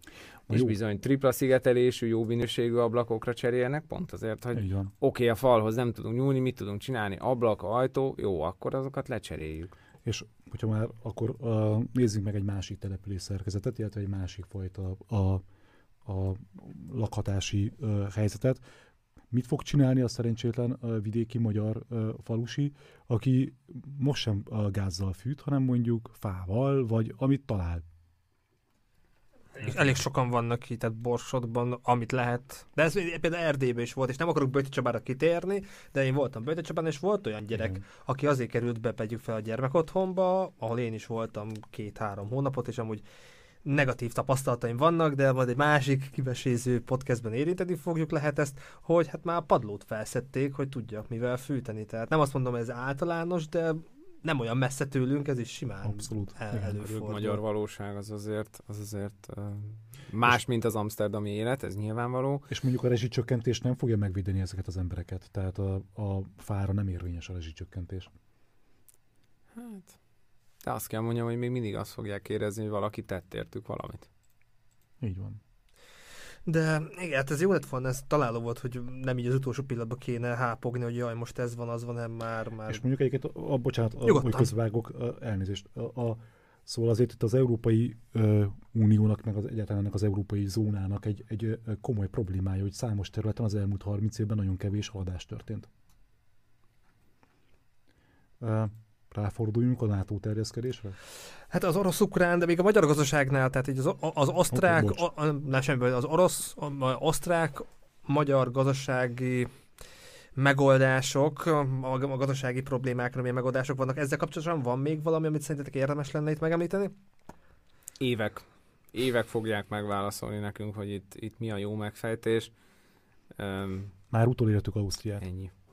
Mire gondolsz? Hát ahogy már a 90-es, 90-es évek elején is már ez egy szlogen volt, hogy csak 20 év kell. Ja. Tehát 10 évvel ezelőtt volt az a 20 év, amikor igen. már majdnem Amikor már utolértünk. Igen, igen. Hát akkor mehetünk messzebbre, tehát Németország sem hogy ott is milyen, pró, milyen próbálkozások vannak, de hát aktatásan még mindig a háború tart, és ennek következményei bőven, bőven érezhetők a mindennapjainkban, hogy a NATO bővítést ti hogy látjátok, tehát ennek milyen lehetősége, ennek milyen kihatásai vannak. Hú, erre hadd sartoljak rá. Nyugodtan. Tiéd, tiéd. A... Nem készültem fel erre különösebben, de... Csak egy ilyen négy-öt könyvet olvastam. de van benne, Csak. van, nem, nem, a, hát igen, szintkel vagyok most azzal a könyvvel egyébként, de ezt sem olvastam el. Az a baj, hogy... A... Én is csak a klubrádióban meghallgatok egy-két aktualitást, és akkor úgy Fú, egyébként próbálok. olvasásra nagyon rosszul állok. Ezt tudom, hogy ez most ennek a, a podcastnak a része. Jön a nyár. De, de hát van, van olyan könyv, amit már három és fél éve olvasok, és még középen tartok benne. Tehát elég rosszul. A, a, mindegy. Szóval Henry Kissinger a könyv, könyvet idéznék, a, és ugye a címére egyből nem fogok emlékezni, de World Order a címe, tehát világrend a, címe egyébként, és a diplomáciával, illetve az európai, a politikai és külkapcsolatok századokon át történő alakulásával a, foglalkozik ez a könyv, amiből a jelenlegi politikai helyzet, tehát a jelenlegi, tehát az 1970-től 2000-ig értendő politikai helyzetet próbálta értelmezni. A, én csak annyiból szeretném érinteni itt a Kissingeri gondolatokat, pláne inkább itt a száz, a, a, az áttekintés, a történelmi áttekintést, amit adott.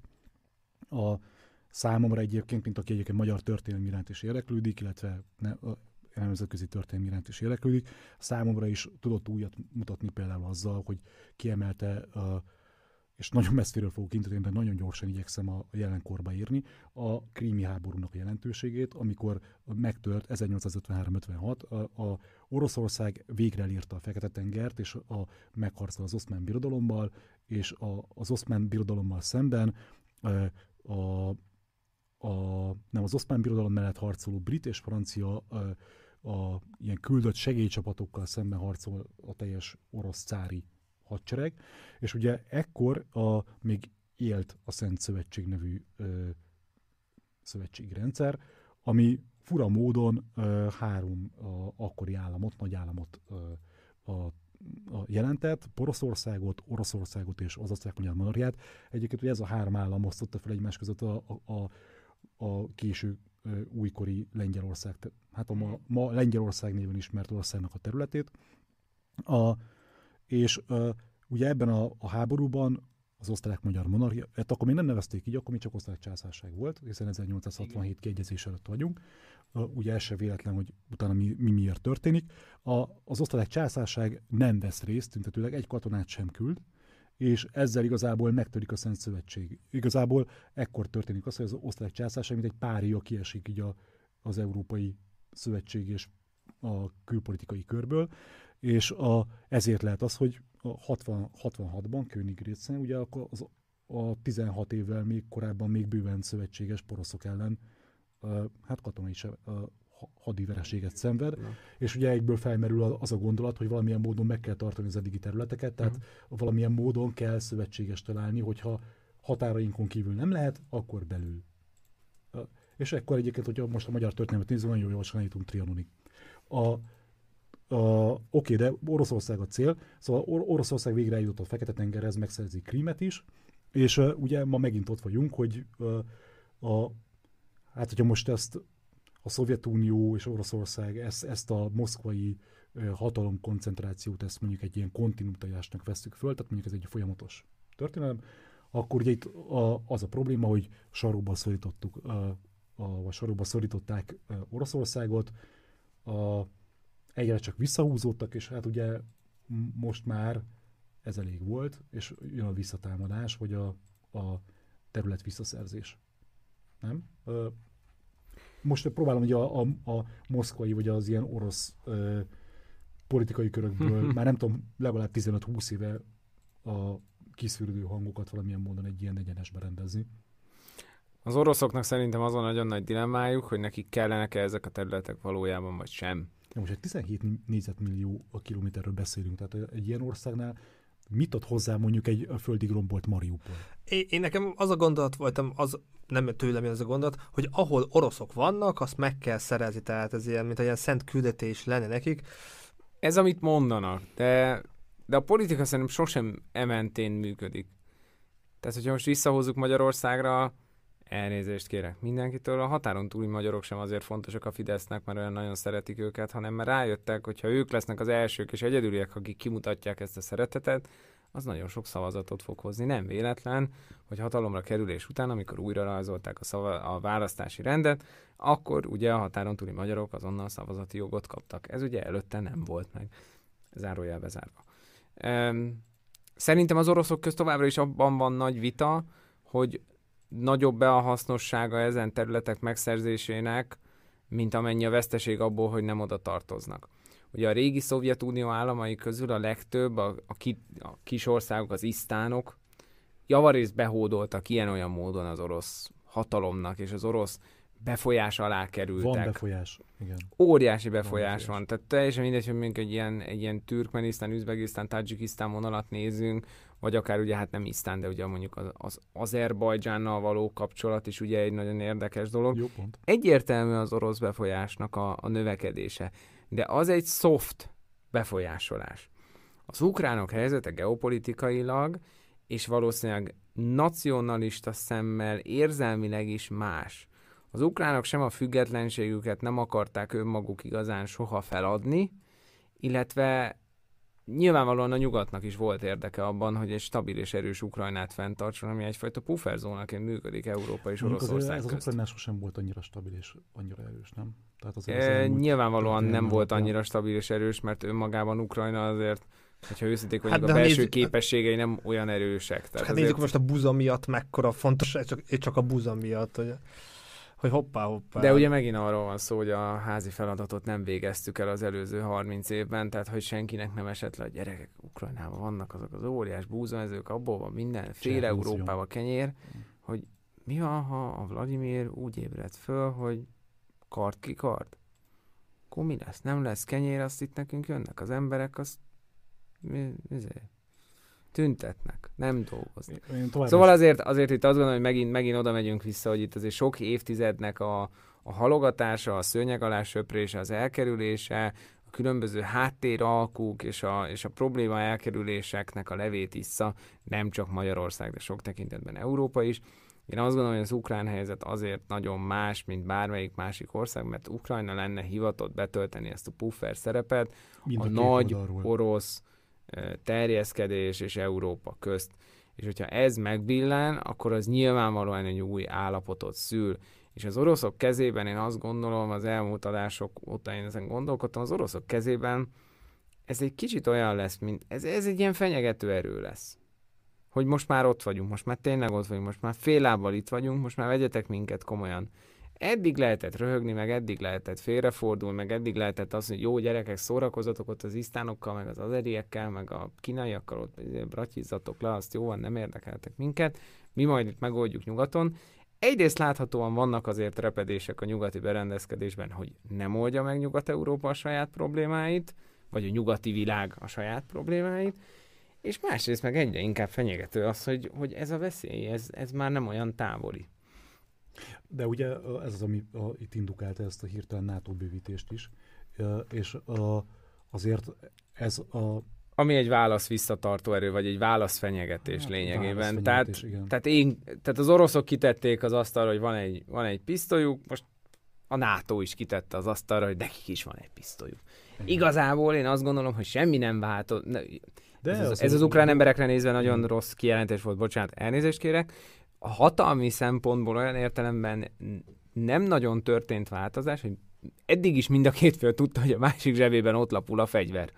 Csak most kint és van a, az asztalon. És hát ugye az oroszok kezében, vagy hogy a náluk nem csak egy puska van, hanem mondjuk 6000 atomtöltetés, tehát Ez igen, ez egy, ez egy aggasztó része a történetnek. Ez sok aggasztó kérdés, például Kína is ugye nevető harmadikként az egészet nagyon táv. Hát erről már beszéltünk is talán, hogy a kínaiak lesznek azok, akik, akik majd főleg itt az afrikai, indiai, különböző beruházásokat és egyebeket szépen felszippantgatják, hogy mondjam. De egyfajta, már... ilyen, egyfajta ilyen nemzetközi diplomácia Denis Rodmenjeiként fognak lepattanókat szerezni, úgyhogy, úgyhogy a kínaiak Figyelj, nagyon szépen lepattanókat már megszerezték szerint. Egyértelmű, Hogyha egyértelmű. Pont itt a, a nevezhetjük ezt is a, a mostani adás azt ennyinek az elvégzett, 30 év alatt nem elvégzett házi feladatok.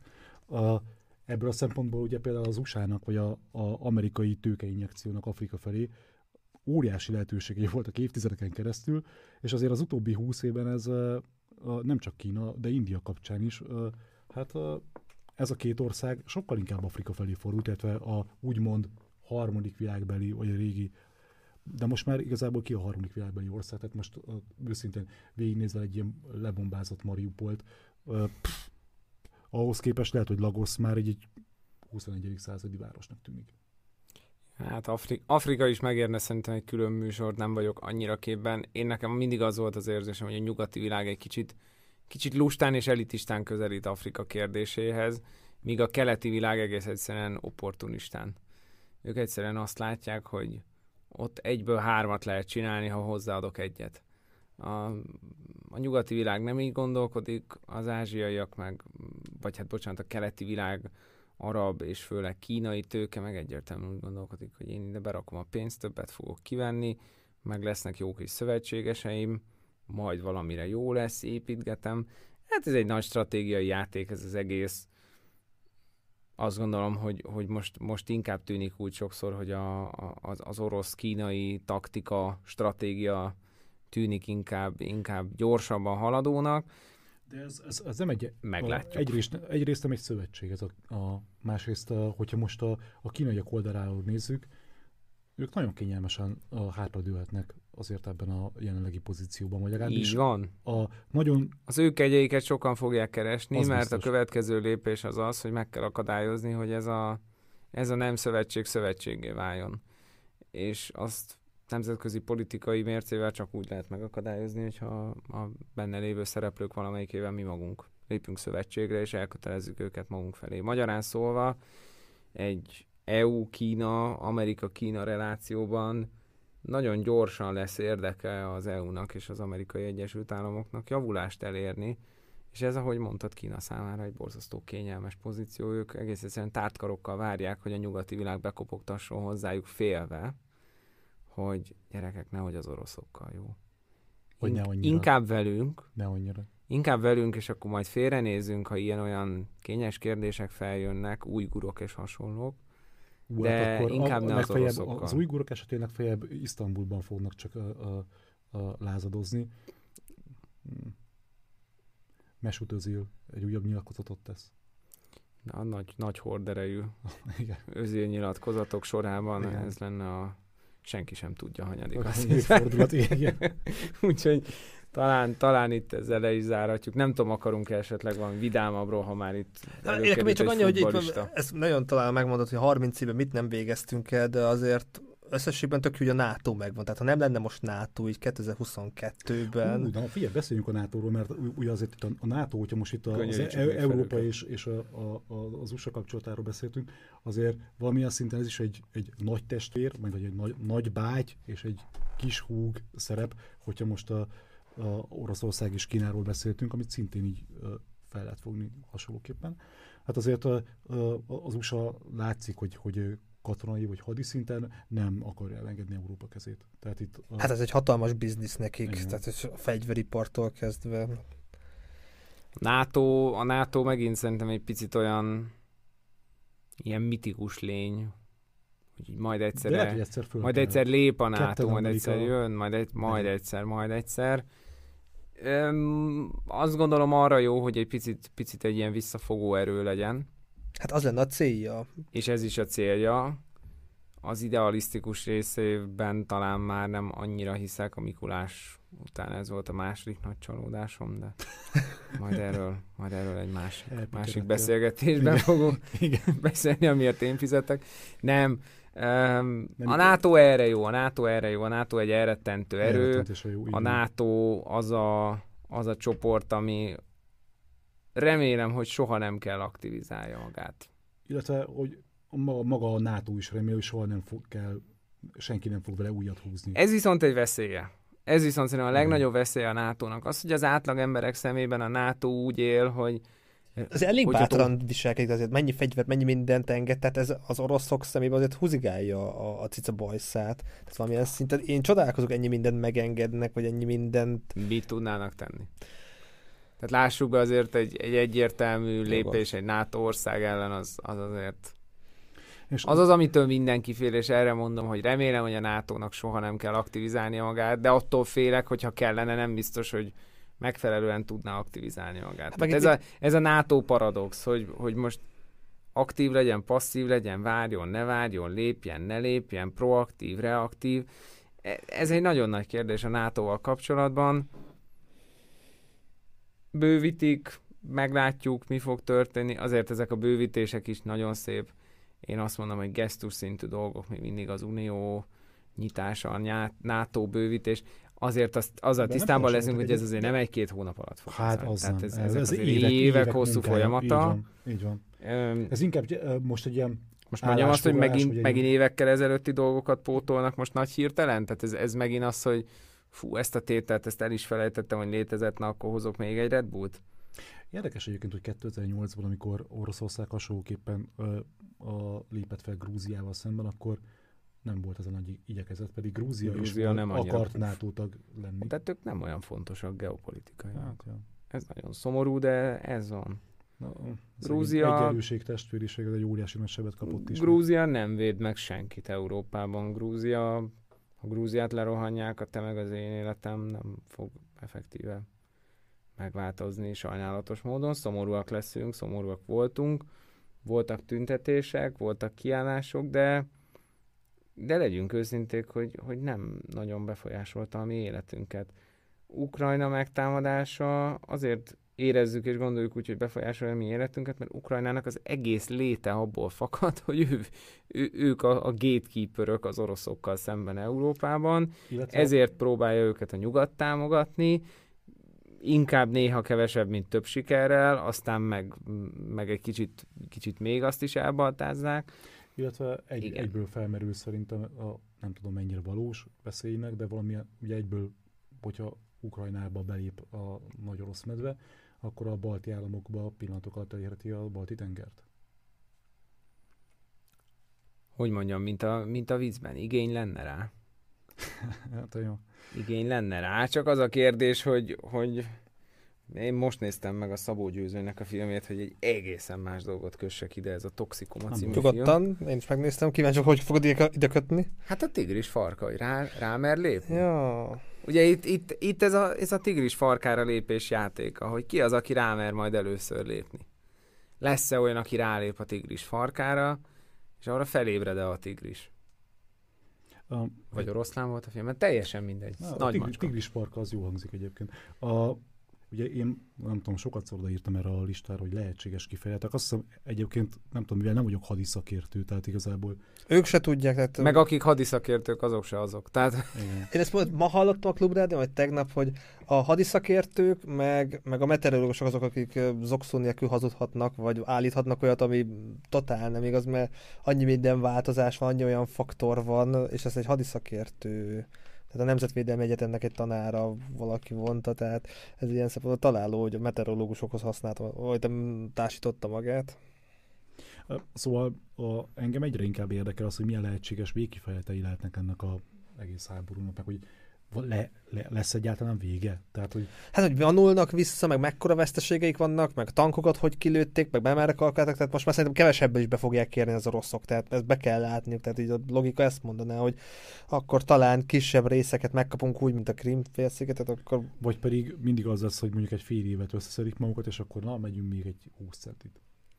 Hát nem azok... tudom, én azon gondolkodtam, hogy vajon ezt a háborút azon a szemüvegen keresztül lehet-e és kell-e vizsgálni, ahogy általában a háborúkat korábban vizsgáltuk. Vajon ennek a háborúnak az a való... Ugye az a legnagyobb nehézség ezzel az egésszel kapcsolatban, hogy nem feltétlenül tudjuk, hogy mi ennek a háborúnak egyrészt a kiváltó oka, ugye erről van van egy orosz narratíva, Teóriák vannak, igen. teóriák vannak, orosz narratíva van, nevezzük narratívának, illetve nem tudjuk, hogy mi a deklarációja. Nem arról szólt, hogy mi most oda megyünk, lerohanjuk őket, izé. nem arról szólt, hogy ide akarunk benyomulni, és ezt a pontot akarjuk, és nekünk ez kell, hanem jöttünk háborúzni. És itt mindenkinek megáll egy kicsit a gondolkodás, hogy oké, okay, de miért? És mivel nem ismerjük a miértet, én azt gondolom, hogy nehéz, nehéz kitalálni, és nehéz értékelni, hogy ez mikor és hogy fog megállni, megáll-e valahol. Lehet, hogy ennek a háborúnak egyetlen célja Ukrajna erodálása. Bár ugyanakkor a, jó, jó, Ez is benne jó, lehet. Oké, oké, menjünk el ezen a gondolaton. Bár ugye a, ebből a szempontból meg soha nem lehetett ennyire szép, egységes új nemzetállamot létrehozni, mint Ukrajnát ez, ebben az elmúlt pár hónapban. Nem, tehát, hogy lehet, hogy most ez az Ukrajna a maga a módján Nyerni fog valamit? Igen, tehát hogy, hogy éppen most nyer egy, egy Hát, olyan, olyan tapasztalatot, amire aztán később hosszú évtizedekig alapozni lehet. Legyen igazad, tehát ez tök szépen hangzik. Ö, Nem biztos, csak hogy a, nem tudom. tehát a, a, eddig pontosan ez volt a probléma Ukrajnával, hogy mindig voltak például választásokat, ukrán választásokat végignézve, azért ott látszott, hogy területileg ö, van valamilyen szintű Igen, kelet-nyugati igen. feszültség, hogy a, a nyugat az egyik irányba húz, a, a keleti régiók egy kicsit másfelé húznak, és a, a, most meg valamilyen szintű nem tudom, egységes kiállás. Nagyon, nagyon furcsa gondolkodással kell rendelkezni ahhoz, ahhoz, hogyha valaki lő téged, akkor te még mindig felé húzzál. Már pedig Ukrajnában a törésvonal mindig az oroszokkal való kapcsolat volt itt a, itt a belpolitikai kérdéseikben is. Tehát ugye mindig úgy azonosította. Lehet, hogy ezt a nemzetközi sajtó szemszögéből látva jön így át, de mindig ugye az volt, hogy orosz barát vagy Igen. bármi más típusú Igen. ukrán. De ez a két típusú ukrán politikus van, van az ukrán politikus, meg az orosz barát ukrán politikus. Esetleg olajszűkítő. Hát az mindegyik. Igen. Vagy a legtöbbjük. Legtöbb. Vagy legalábbis a közvetlen tanácsadóik minimum. De ugye mindig ez volt a törésvonal, és ebben lehet, lehet igazad. Az a nagyon nagy kérdés, hát most nem akarok nagyon csúnyán fogalmazni, hogy, hogy, hogy ezzel ők, ők mit és hova tehetik ezt szegények, hogyha szétlőtték az országukat. Tehát, hogy nagyon, nagyon szép dolog nagy egységben újjáépíteni egy országot, de azért, hogy mondjam, a, a, a lelki és erkölcsi beteljesülésen kívül azért sok jó abban nincsen. Tehát azért, azért az, Mármint itt az nem, nem, egy nagy, nem egy nagy életpálya, hogy te építhetsz 20 évig egy országot, hogy aztán reménykedj abban, hogy majd egyszer valamikor újra normális helyzet lesz. Igen, hát nem tudom, mi lesz a vége, nem tudom, Hát, lesz a a, vége. az oroszoknak írtósan nagy veszteségei vannak, most nem tudom, de hogy vonulgatnak vissza, meg átcsoportosítás, tehát én a logika, de hát a logika az, az egy dolog az elmúlt Igen, száz. ez, ez, ez, az ilyen moving target, nem? Tehát, hogy én abszolút így éppen ahogy alakul, most éppen ez a cél, most az a cél. De mondjuk most akkor tök másra átcsatolva, és vagy átmegyünk ebbe a témába, vagy csak így földobom egy ilyen, egy ilyen érdekes hasonlatként, hogy ugye rendezett Magyarország egy ilyen kiváló fina vizes világbajnokságot, Okay. és ott is most megy a, megy a nagy kérdezősködés, hogy most akkor sikeres volt-e a szereplés, vagy sem, ha nem tűzöl ki rendes célokat az elején, akkor utána tök jól el lehet mi is másolni, hogy most akkor siker vagy nem siker. Mert azon nem nehéz, nem nehéz hogy mondjam, közös nevezőre jutni, hogy a Milák Kristóf két aranyér, mert tök nagy siker, és gratulálunk neki innen is. Biztos nem hallja, de ha hallod, De hogyha Gratulálok. E, nagyon szép úszásokat produkált, és, és nagyon, nagyon látszik, hogy ő egy más dimenzióban mozog, mint, mint úgy, úgy a legtöbb magyar élsportoló is, pedig már az sem egy gyenge szint. E, de hogyha nem mondják meg előtte, hogy hány érmet, meg hány pontszerző, meg, meg döntőset várnak, akkor utána nagyon jó lehet semmit mondani értékelni a dolgokat, és ugyanabba a kérdéskörbe, vagy ugyanabba a problémakörbe futunk bele, hogy nem tudjuk, mi volt a cél innentől kezdve, amellett is kiválóan lehet érvelni, hogy ez siker, és amellett is lehet kiválóan érvelni, hogy ez, Ez nem bukás, siker. így van. Így van. És akkor valami vidámabb dolog, Jakab Péter, tehát hogy valami vidámmal zárjuk, vagy Jakab Péternek a jelensége, vagy az ő, ő politikai karrierje, hogy most hogyan rúgja magát tökön, vagy, vagy mit akar elérni. Számos Én azzal vitatkoznék, hogy ő tökön rúgja magát. Én azt gondolom, hogy Jakab Péter próbálok párhuzamot hozni, most nem fog, nem fog szerintem eszembe jutni jó párhuzam, de Jakab Péter számomra örömteli, hogy végre újra Jakab Péter lehet. Ő egy politikai termék, és az ellenzék oldalán azon nagyon kevés emberek közé tartozik, aki egy meghatározható politikai termék. Ő egy verbális ütőember, ő egy kicsit ilyen udvari bolond néha, azért belecsúszik ebbe, egy kicsit olyan celebeskedő bulváros, de azt gondolom az, hogy őt, őt betargetálta elég keményen a kormány média, az azért jelezte azt, hogy Jakab Péter bizonyos szempontból piszkált embereket a kormány oldalon, és valószínűleg valós veszélyt jelentett egy bizonyos szintig.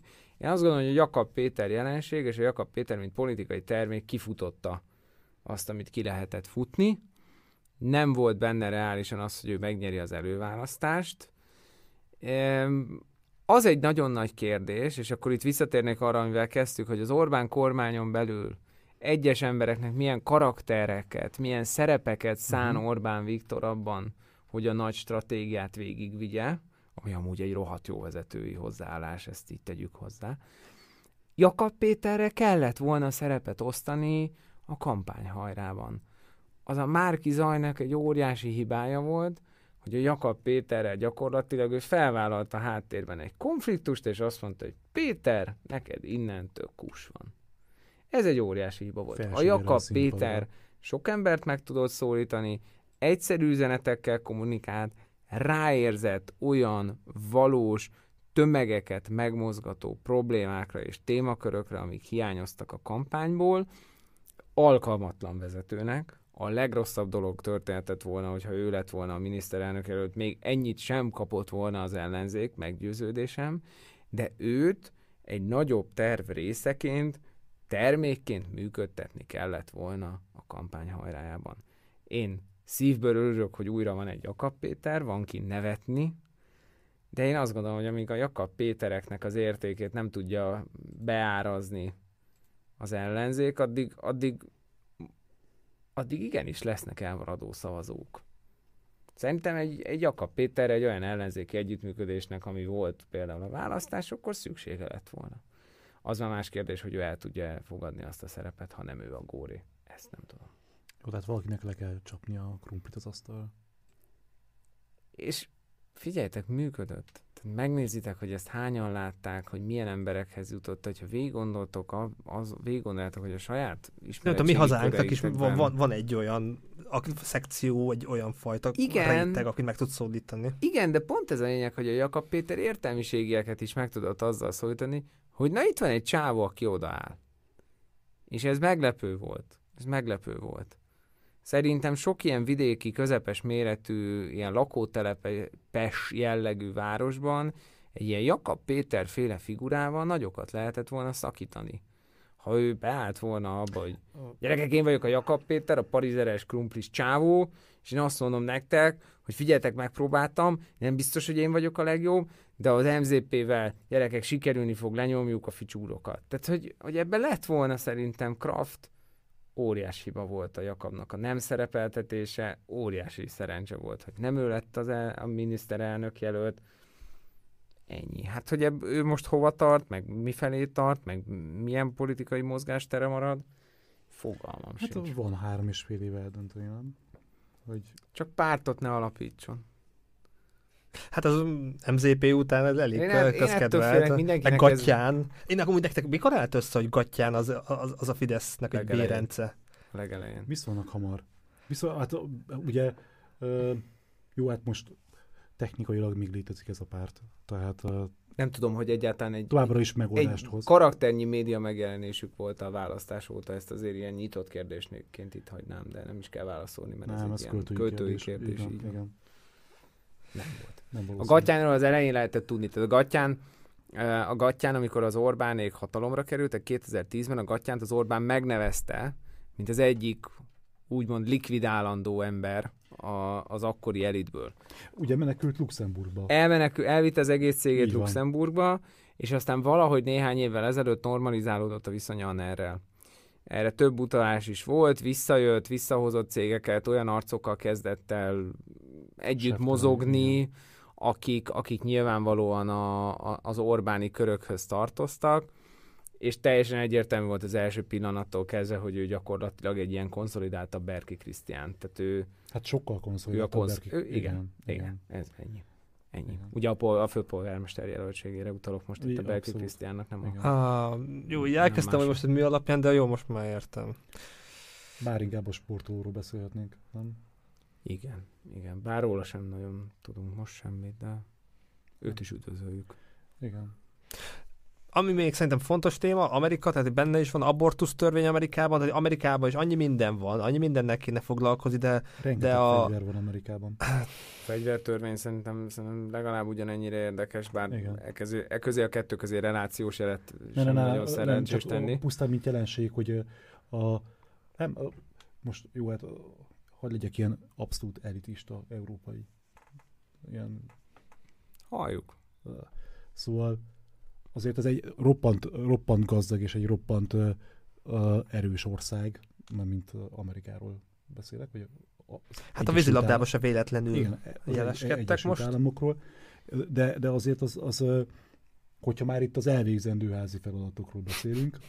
Nagyon beakadt. Nagyon beakadt, mert abszolút nagyon sok mindent fel lehet ráhúzni. Tehát például fel lehet ráhúzni azt, hogy, hogy azért az USA-ban a, nincs annyira tömegközlekedés. Hát az nincs. De elvileg fejleszteni akarják. Van, individualista fegyvertartás van. De ez mind illeszkedik az ő társadalmuknak a kulturális részéhez. Az expanzió. Tehát, hogyha ilyen kultúr tipológiailag megnézed az ő társadalmukat, mindenhol olyan dolgok jönnek ki, amik abszolút ez, ez, ez egy egymást oda-vissza erősítő dolog. Tehát, hogy nem kell közösségi közlekedés, mert mi egy nagyon individualista társadalom vagyunk, és mivel nagyon individualista társadalom vagyunk, nem fogunk tömegközlekedést kérni, és mivel nincs tömegközlekedés, ezért még individualistább társadalom leszünk. Tehát, hogy ez, Igen, és ezek a dolgok van, azért nem véletlenek. Na. Hogyha baj van a világban, akkor jön Captain America vagy Superman, aki egymaga megold mindent. Igen, csak az a baj, hogy szegény Superman, hát nem tudom, szóval... De így, így most a... Nem sokat gyúrt az elmúlt időszakban, kicsit ráállt a hamburgerre, meg egy picit megöregedett. Uh, Tehát azért hogyadozik szerintem ez az Amerika történet, nyilván az amerikai álom még mindig él, már ha egy álom élhet most ezzel a képzavarral de, de azért élve. itt, itt tényleg vannak kulturális repedések vannak most már itt. Hát a Black óriási a szórás. Gyerekek, azért Amerikáról is úgy beszélni, mint egy ország, ez nagyon európai nézőpont. Az. Én nekem volt szerencsém kétszer Amerikában járni, olyan, mint hogyha két különböző, nem tudom, dimenzióban él, láttam. Hát meg a kelet-nyugat között is, tehát a Los Angelesben csak spanyolul beszéltek körülöttem a buszon, és társai, tehát Én eljutottam Minneapolisba, eljutottam New Yorkba, a kettő nem, nem összehasonlítható, tehát körülbelül olyan különbség van a kettő közt, mint mondjuk Budapest Nyíregyháza. Hát hatalmas ország, és te kulturális, hatalmas a Mississippi ország... öblébe, vagy abban a régióban, hogy gondolkodnak, hogy választak. Hát ez egy lemész ott délre, ott, ott az, az teljesen más, vagy elmész New Yorkban nagyon más, elmész Los Angeles, de New Yorkon belül is, tehát hogy nem kell, nem kell az egész országot venni, tehát New Yorkon belül is akkor a szórás van, egy Manhattani, meg egy, meg egy mit tudom, latin brooklyni rész közt, hogy az elképesztő. Nem is akarok itt nagyon szanaszét sztereotipizálni Amerikáról, itt a vége láthatatlanságig. Én azt gondolom, hogy, hogy az amerikaiaknak azért ez egy nagyon, nagyon érdekes kérdés lesz, mind az, mind az abortusz törvény, mind a fegyvertörvény és az amerikai politikai Bocs, van, egy fegyver, van egy fegyvertörvény javaslat? Vagyis... Én úgy tudom, hogy alakul valami, még nem Hál vagyok énnek. abban biztos, hogy, hogy ebből lesz valami, de nagyon sok olyan ember, nagyon sok olyan helyről kezdte el ezt propagálni, ahonnan nem számítottak rá. Hát de a lobby, Ugyebár. a fegyverlobby, az meg a választások meg... Igen, tehát ahhoz, hogy ezt az egészet megértsük, külön műsor kéne meg valami jó szakértő, aki ezt rendszerezve elmondja. Itt most lehet, hogy hevenyészetten szerintem össze tudnánk szedni. Az egyik a nagyon erős lobby háttér, ami az amerikai választásoknál ugye mindig érdekes, hogy különböző érdekvédelmi szervezetek melyik jelöltet és hogyan támogatják. Ez az egyik.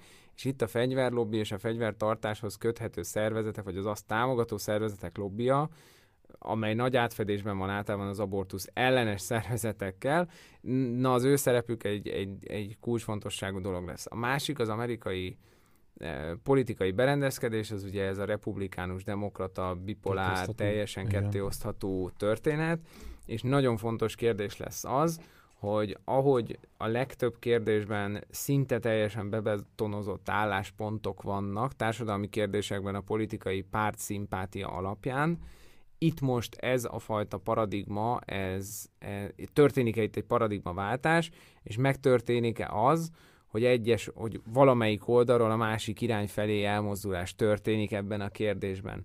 Tehát többen fogják el mondjuk a, a fegyvertartás szigorítását támogatni, mint ahányan amúgy a párt tagság alapján azt kellene, hogy ö, támogassák. Lesz-e lesz-e mozgás ezek e között a két alapvetően jól körülhatárolható ideológiai és politikai pártszimpátia alapján jól körülhatárolható csoportok közt, lesz-e mozgás? Ez lesz az igazán nagy kérdés Amerikán belül, illetve hogy ezt a mozgást, ezt le fogja képezni az ő politikai rendszerük, a képviseleti demokráciájuk le fogja képezni. Mert lehet, hogy az emberek szintjén lesz mozgás, de ha a különböző szenátorok, képviselők nem fognak úgy szavazni, akkor teljesen mindegy, hogy mondjuk a tegyük fel nagyon nagy vonalon 50-50-es megosztottságú politikai párt preferencia alapján 50-50-es megosztottságú társadalomban, ha kialakul egy 60-40-es polarizáció, de a képviselők nem követik ezt a mozgást, és a törvénykezés szintjén ugyanott maradnak, ahol voltak, akkor tök mindegy valamilyen szinten, hogy az emberek mit gondolnak, és aztán az majd a következő választáson lesz egy érdekes kérdés, hogy valaki erre tud-e bármit felépíteni, hogy megint van egyfajta, hát nem népharag, de elégedetlenség, és ezt meg tudja elovagolni, akár melyik oldalról közelítve. Aha. Én remélem, hogy, hogy az emberek akarat, ami láthatóan kezd elmozdulni abba az irányba, hogy itt azért mégiscsak szigorítani kellene például a fegyvertartáson. Én nekem személyes véleményem, hogy remélem, hogy ez, ez győzni fog. Az abortusz törvény meg, meg azt gondolom, hogy, hogy nyilván világnézeti kérdés, hogy erről ki mit gondol. De itt, itt egészségügyi, gond, egészségügyi állapottól kezdve hány éves, milyen szociális háló, hova, ha oké, megszülid, akkor hova kerüljön a gyerek, tehát annyi, annyi kérdés, annyi, és, és, és ezt így jogilag ennyire erősen, meg a szegény, szegény rétegeket ez hogyan érinti, tehát itt nagyon-nagyon, meg egy hihetetlen Hát ez, ez, csak erre van szükség körülbelül, mint egy falat kenyér, hogy ez, ez a probléma. Igen, úgy néz ki, hogy, hogy tényleg ennyire fejlett társadalom lennénk, hogy egy ennyire fejlett világ lennénk, és nem, éppen nincsen más problémánk, hogy pontosan hmm. ilyen hitéleti kérdésekkel kelljen nagyon erősen foglalkozni. A, a, azért itt a legfelsőbb bíróság, amerikai legfelsőbb bíróság, ugye? A, itt azért a, az is egy politikai eszköz válik erősen, vagy már vált. Hát felfogás kérdése. Ebben a, ebben a setupban, ebben a felállásban nem is nagyon tud más, más tenni. tenni. Igen. Tehát az igazság az, hogy bármit csinálnak, ők vagy A vagy B oldalra oda kell, hogy álljanak, vagy oda fognak állni minden nemű döntéssel. A, pontosan az individualista kultúra Igen. miatt ö, azért a társadalmi párbeszéd sem olyan, mint mondjuk Norvégiában, vagy Dániában. Tehát, tehát nehezebben fognak megtörténni ezek a mozgások kíváncsian várom, hogy itt mi fog történni. A, vannak azért szimbolikus dolgok itt a fegyvertartással kapcsolatban, amikor texasi illetőségű emberek kezdenek el nyíltan kampányolni, amellett, hogy szigorítani kellene, amikor ugye talán ott a, a leg legkevésbé szabályozott, vagy a leg, Igen, legenyhébb a szabályozás. Legenyhébb a szabályozás, így van. Meglátjuk, hogy ebből Hát kellenek változások a fejekben, csak hogy mit mondjak, hogy 5-10 év ezelőtt egy autó birtoklás, hogy hú, státuszszimbólum és kell az autó, manapság meg, hogy tegyük fel a következő Y generációsoknál nem feltétlen lesz ciki, hogy most nincsen autó. Na de, Na de legyünk őszinték, az autó amúgy egy nagyon jó példa, és én, én örülök, hogy ezt felhoztad, mert az amerikai piac még mindig küzd azzal, hogy még mindig ilyen batárokban utaznak. Tehát, hogy én még mindig szinte csak SUV-kat láttam. Én még mindig nem értem, hogy... És bocsánat, de óriási csalódás beülni, amikor mondjuk bérelsz egy ilyen SUV-t, nem tudom, hogy volt-e ilyen élményetek, nekem volt legutóbb, amikor másodszor Amerikában jártam Minneapolisban, egy kollégámmal mentünk, autót béreltünk, és egész egyszerűen az alulról második kategória, az már tényleg egy olyan batár SUV, hogy, hogy tényleg ilyen, ilyen, nem tudom, egy napi hideg éle nem kell, hogy körbejárd az elején, és aztán beleülsz, és egy olyan mérvű csalódás, hogy mennyire nem megy az autó, mennyire nyilván ott már a környezetvédelmi szempontok valamilyen szinten fogják például a, a gyártókat, de, de ilyen tényleg beleraknak ilyen, ilyen semmi kis motorokat, és mondta, mondta a kollégám vezetett, hogy figyelj, most nyomok egy padlógázt, és tudod, azt gondolnád, hogy akkor ott maradsz 30 méterrel hátrébb, és, és úgy kell elkapnod az autónak a végét, mert kimegy alólad, Semmi. Semmi. Hát ezeknek van súlya, tehát ezt Borzalmas meg kell mozgatni. Tömeg. Borzalmas tömeg. Igen. Szóval európai szemmel nézve nagyon sokszor érzed azt, hogy ezek hülyék. Tehát ez az, ez az igazság, és ez most megint csúnya, meg elitista, meg nagyon európai, de az igazság az, hogy tényleg ott vagy Amerikában, és sokszor azt érzed, hogy mi, minek, hova, miért kell. Miért pont így? Minek kell 7 decis energiaital ilyen, ilyen fém dobozban, mint a sörös doboz ki az Isten tud meginni egy 7 deci energiaitalt? Már és a fél litert se érted, amit itt árulnak. 7 deci és másfélszer annyi cukor van, mert szóval hmm. ilyen dolgok, meg, meg minden super size XXL, újra töltheted a Coca-Coládat, a Mekibe. Nem, tehát vannak olyan dolgok, amiket nem tudsz európai fejjel megérteni, az zsigeri reakció az az, hogy hülyeség, a második reakció az az, hogy elgondolkozol, hogy vajon miért alakult így, meg ennek milyen problémái, vagy milyen implikációi, milyen problémákat implikál. Más ott, ott, ott, ott, is lesz generációk, jönnek új generációk, lesz, lesz hangjuk, tehát bizakodjunk. Bizak... Az autóknál reménykedtünk ebben, én 10-20 éve ezt hallgatom, hogy már de elterjednek a kis autók, meg majd, majd menővé teszik a Volkswagen Golfot nem lett menő. Hát meg a Toyota-t is próbálták, a Prius-t hát is. a Prius a, nagyon nyomatták. Honda nagyon ment egy időben, egy bizonyos körben, csak aztán voltak olyan autók, amelyek még jobban mentek, gondolom én. De már az egy dolog, de, a, de ezek a márkák is ugye át kell, hogy címkézzék magukat Amerikát. Tehát ugye a Honda sem Hondaként, hanem azt hiszem Akuraként hát ott ilyen típusonként megy, nem? És más típusok igen, vannak, igen. sokkal nagyobbak, nagyobb motorral, mi annó béreltünk nissan amikor először voltam Amerikában, gyerekek, az is akkora Nissan volt, amit nem árultak Európában, vagy csak ilyen nagyon ritkán, ilyen kettőtös motor volt benne. Hol van Európában kettőtös motor egy Nissanban? Sehol. Jó, hát én, Igen. Meg, én, meg, én meg voltam Japánban, és akkor ott milyen állapotok voltak, tehát ezért... Ott vannak kis autók kis kejkárok. Igen, igen. Igen, ott mert so... ott nincs hely. Tehát ott, ott ugye van, van, azért egy, van azért egy elég erős, hogy mondjam, objektív, beszorító erő, hogyha nincs hely, de menned kell, akkor kis autót Hát olyan, hogy a Bécs is parkoló probléma lesz, muszáj valamit megtalálni, a még több ember, még több autó, tehát ezek gerjesztik a problémát. Lesz majd ebben majd beszélgetés, ugyanúgy ugyan visszatér majd Brown Robert, tehát már vele majd ezt majd ki fogjuk vesézni. De szerintem, uraim, ebbe az adásba ennyi fér bele. Abszolút, így van. Köszönöm szépen, hogy be tudtatok fáradni. Köszönöm szépen először is Tóth Ádámnak, köszönöm Ádám.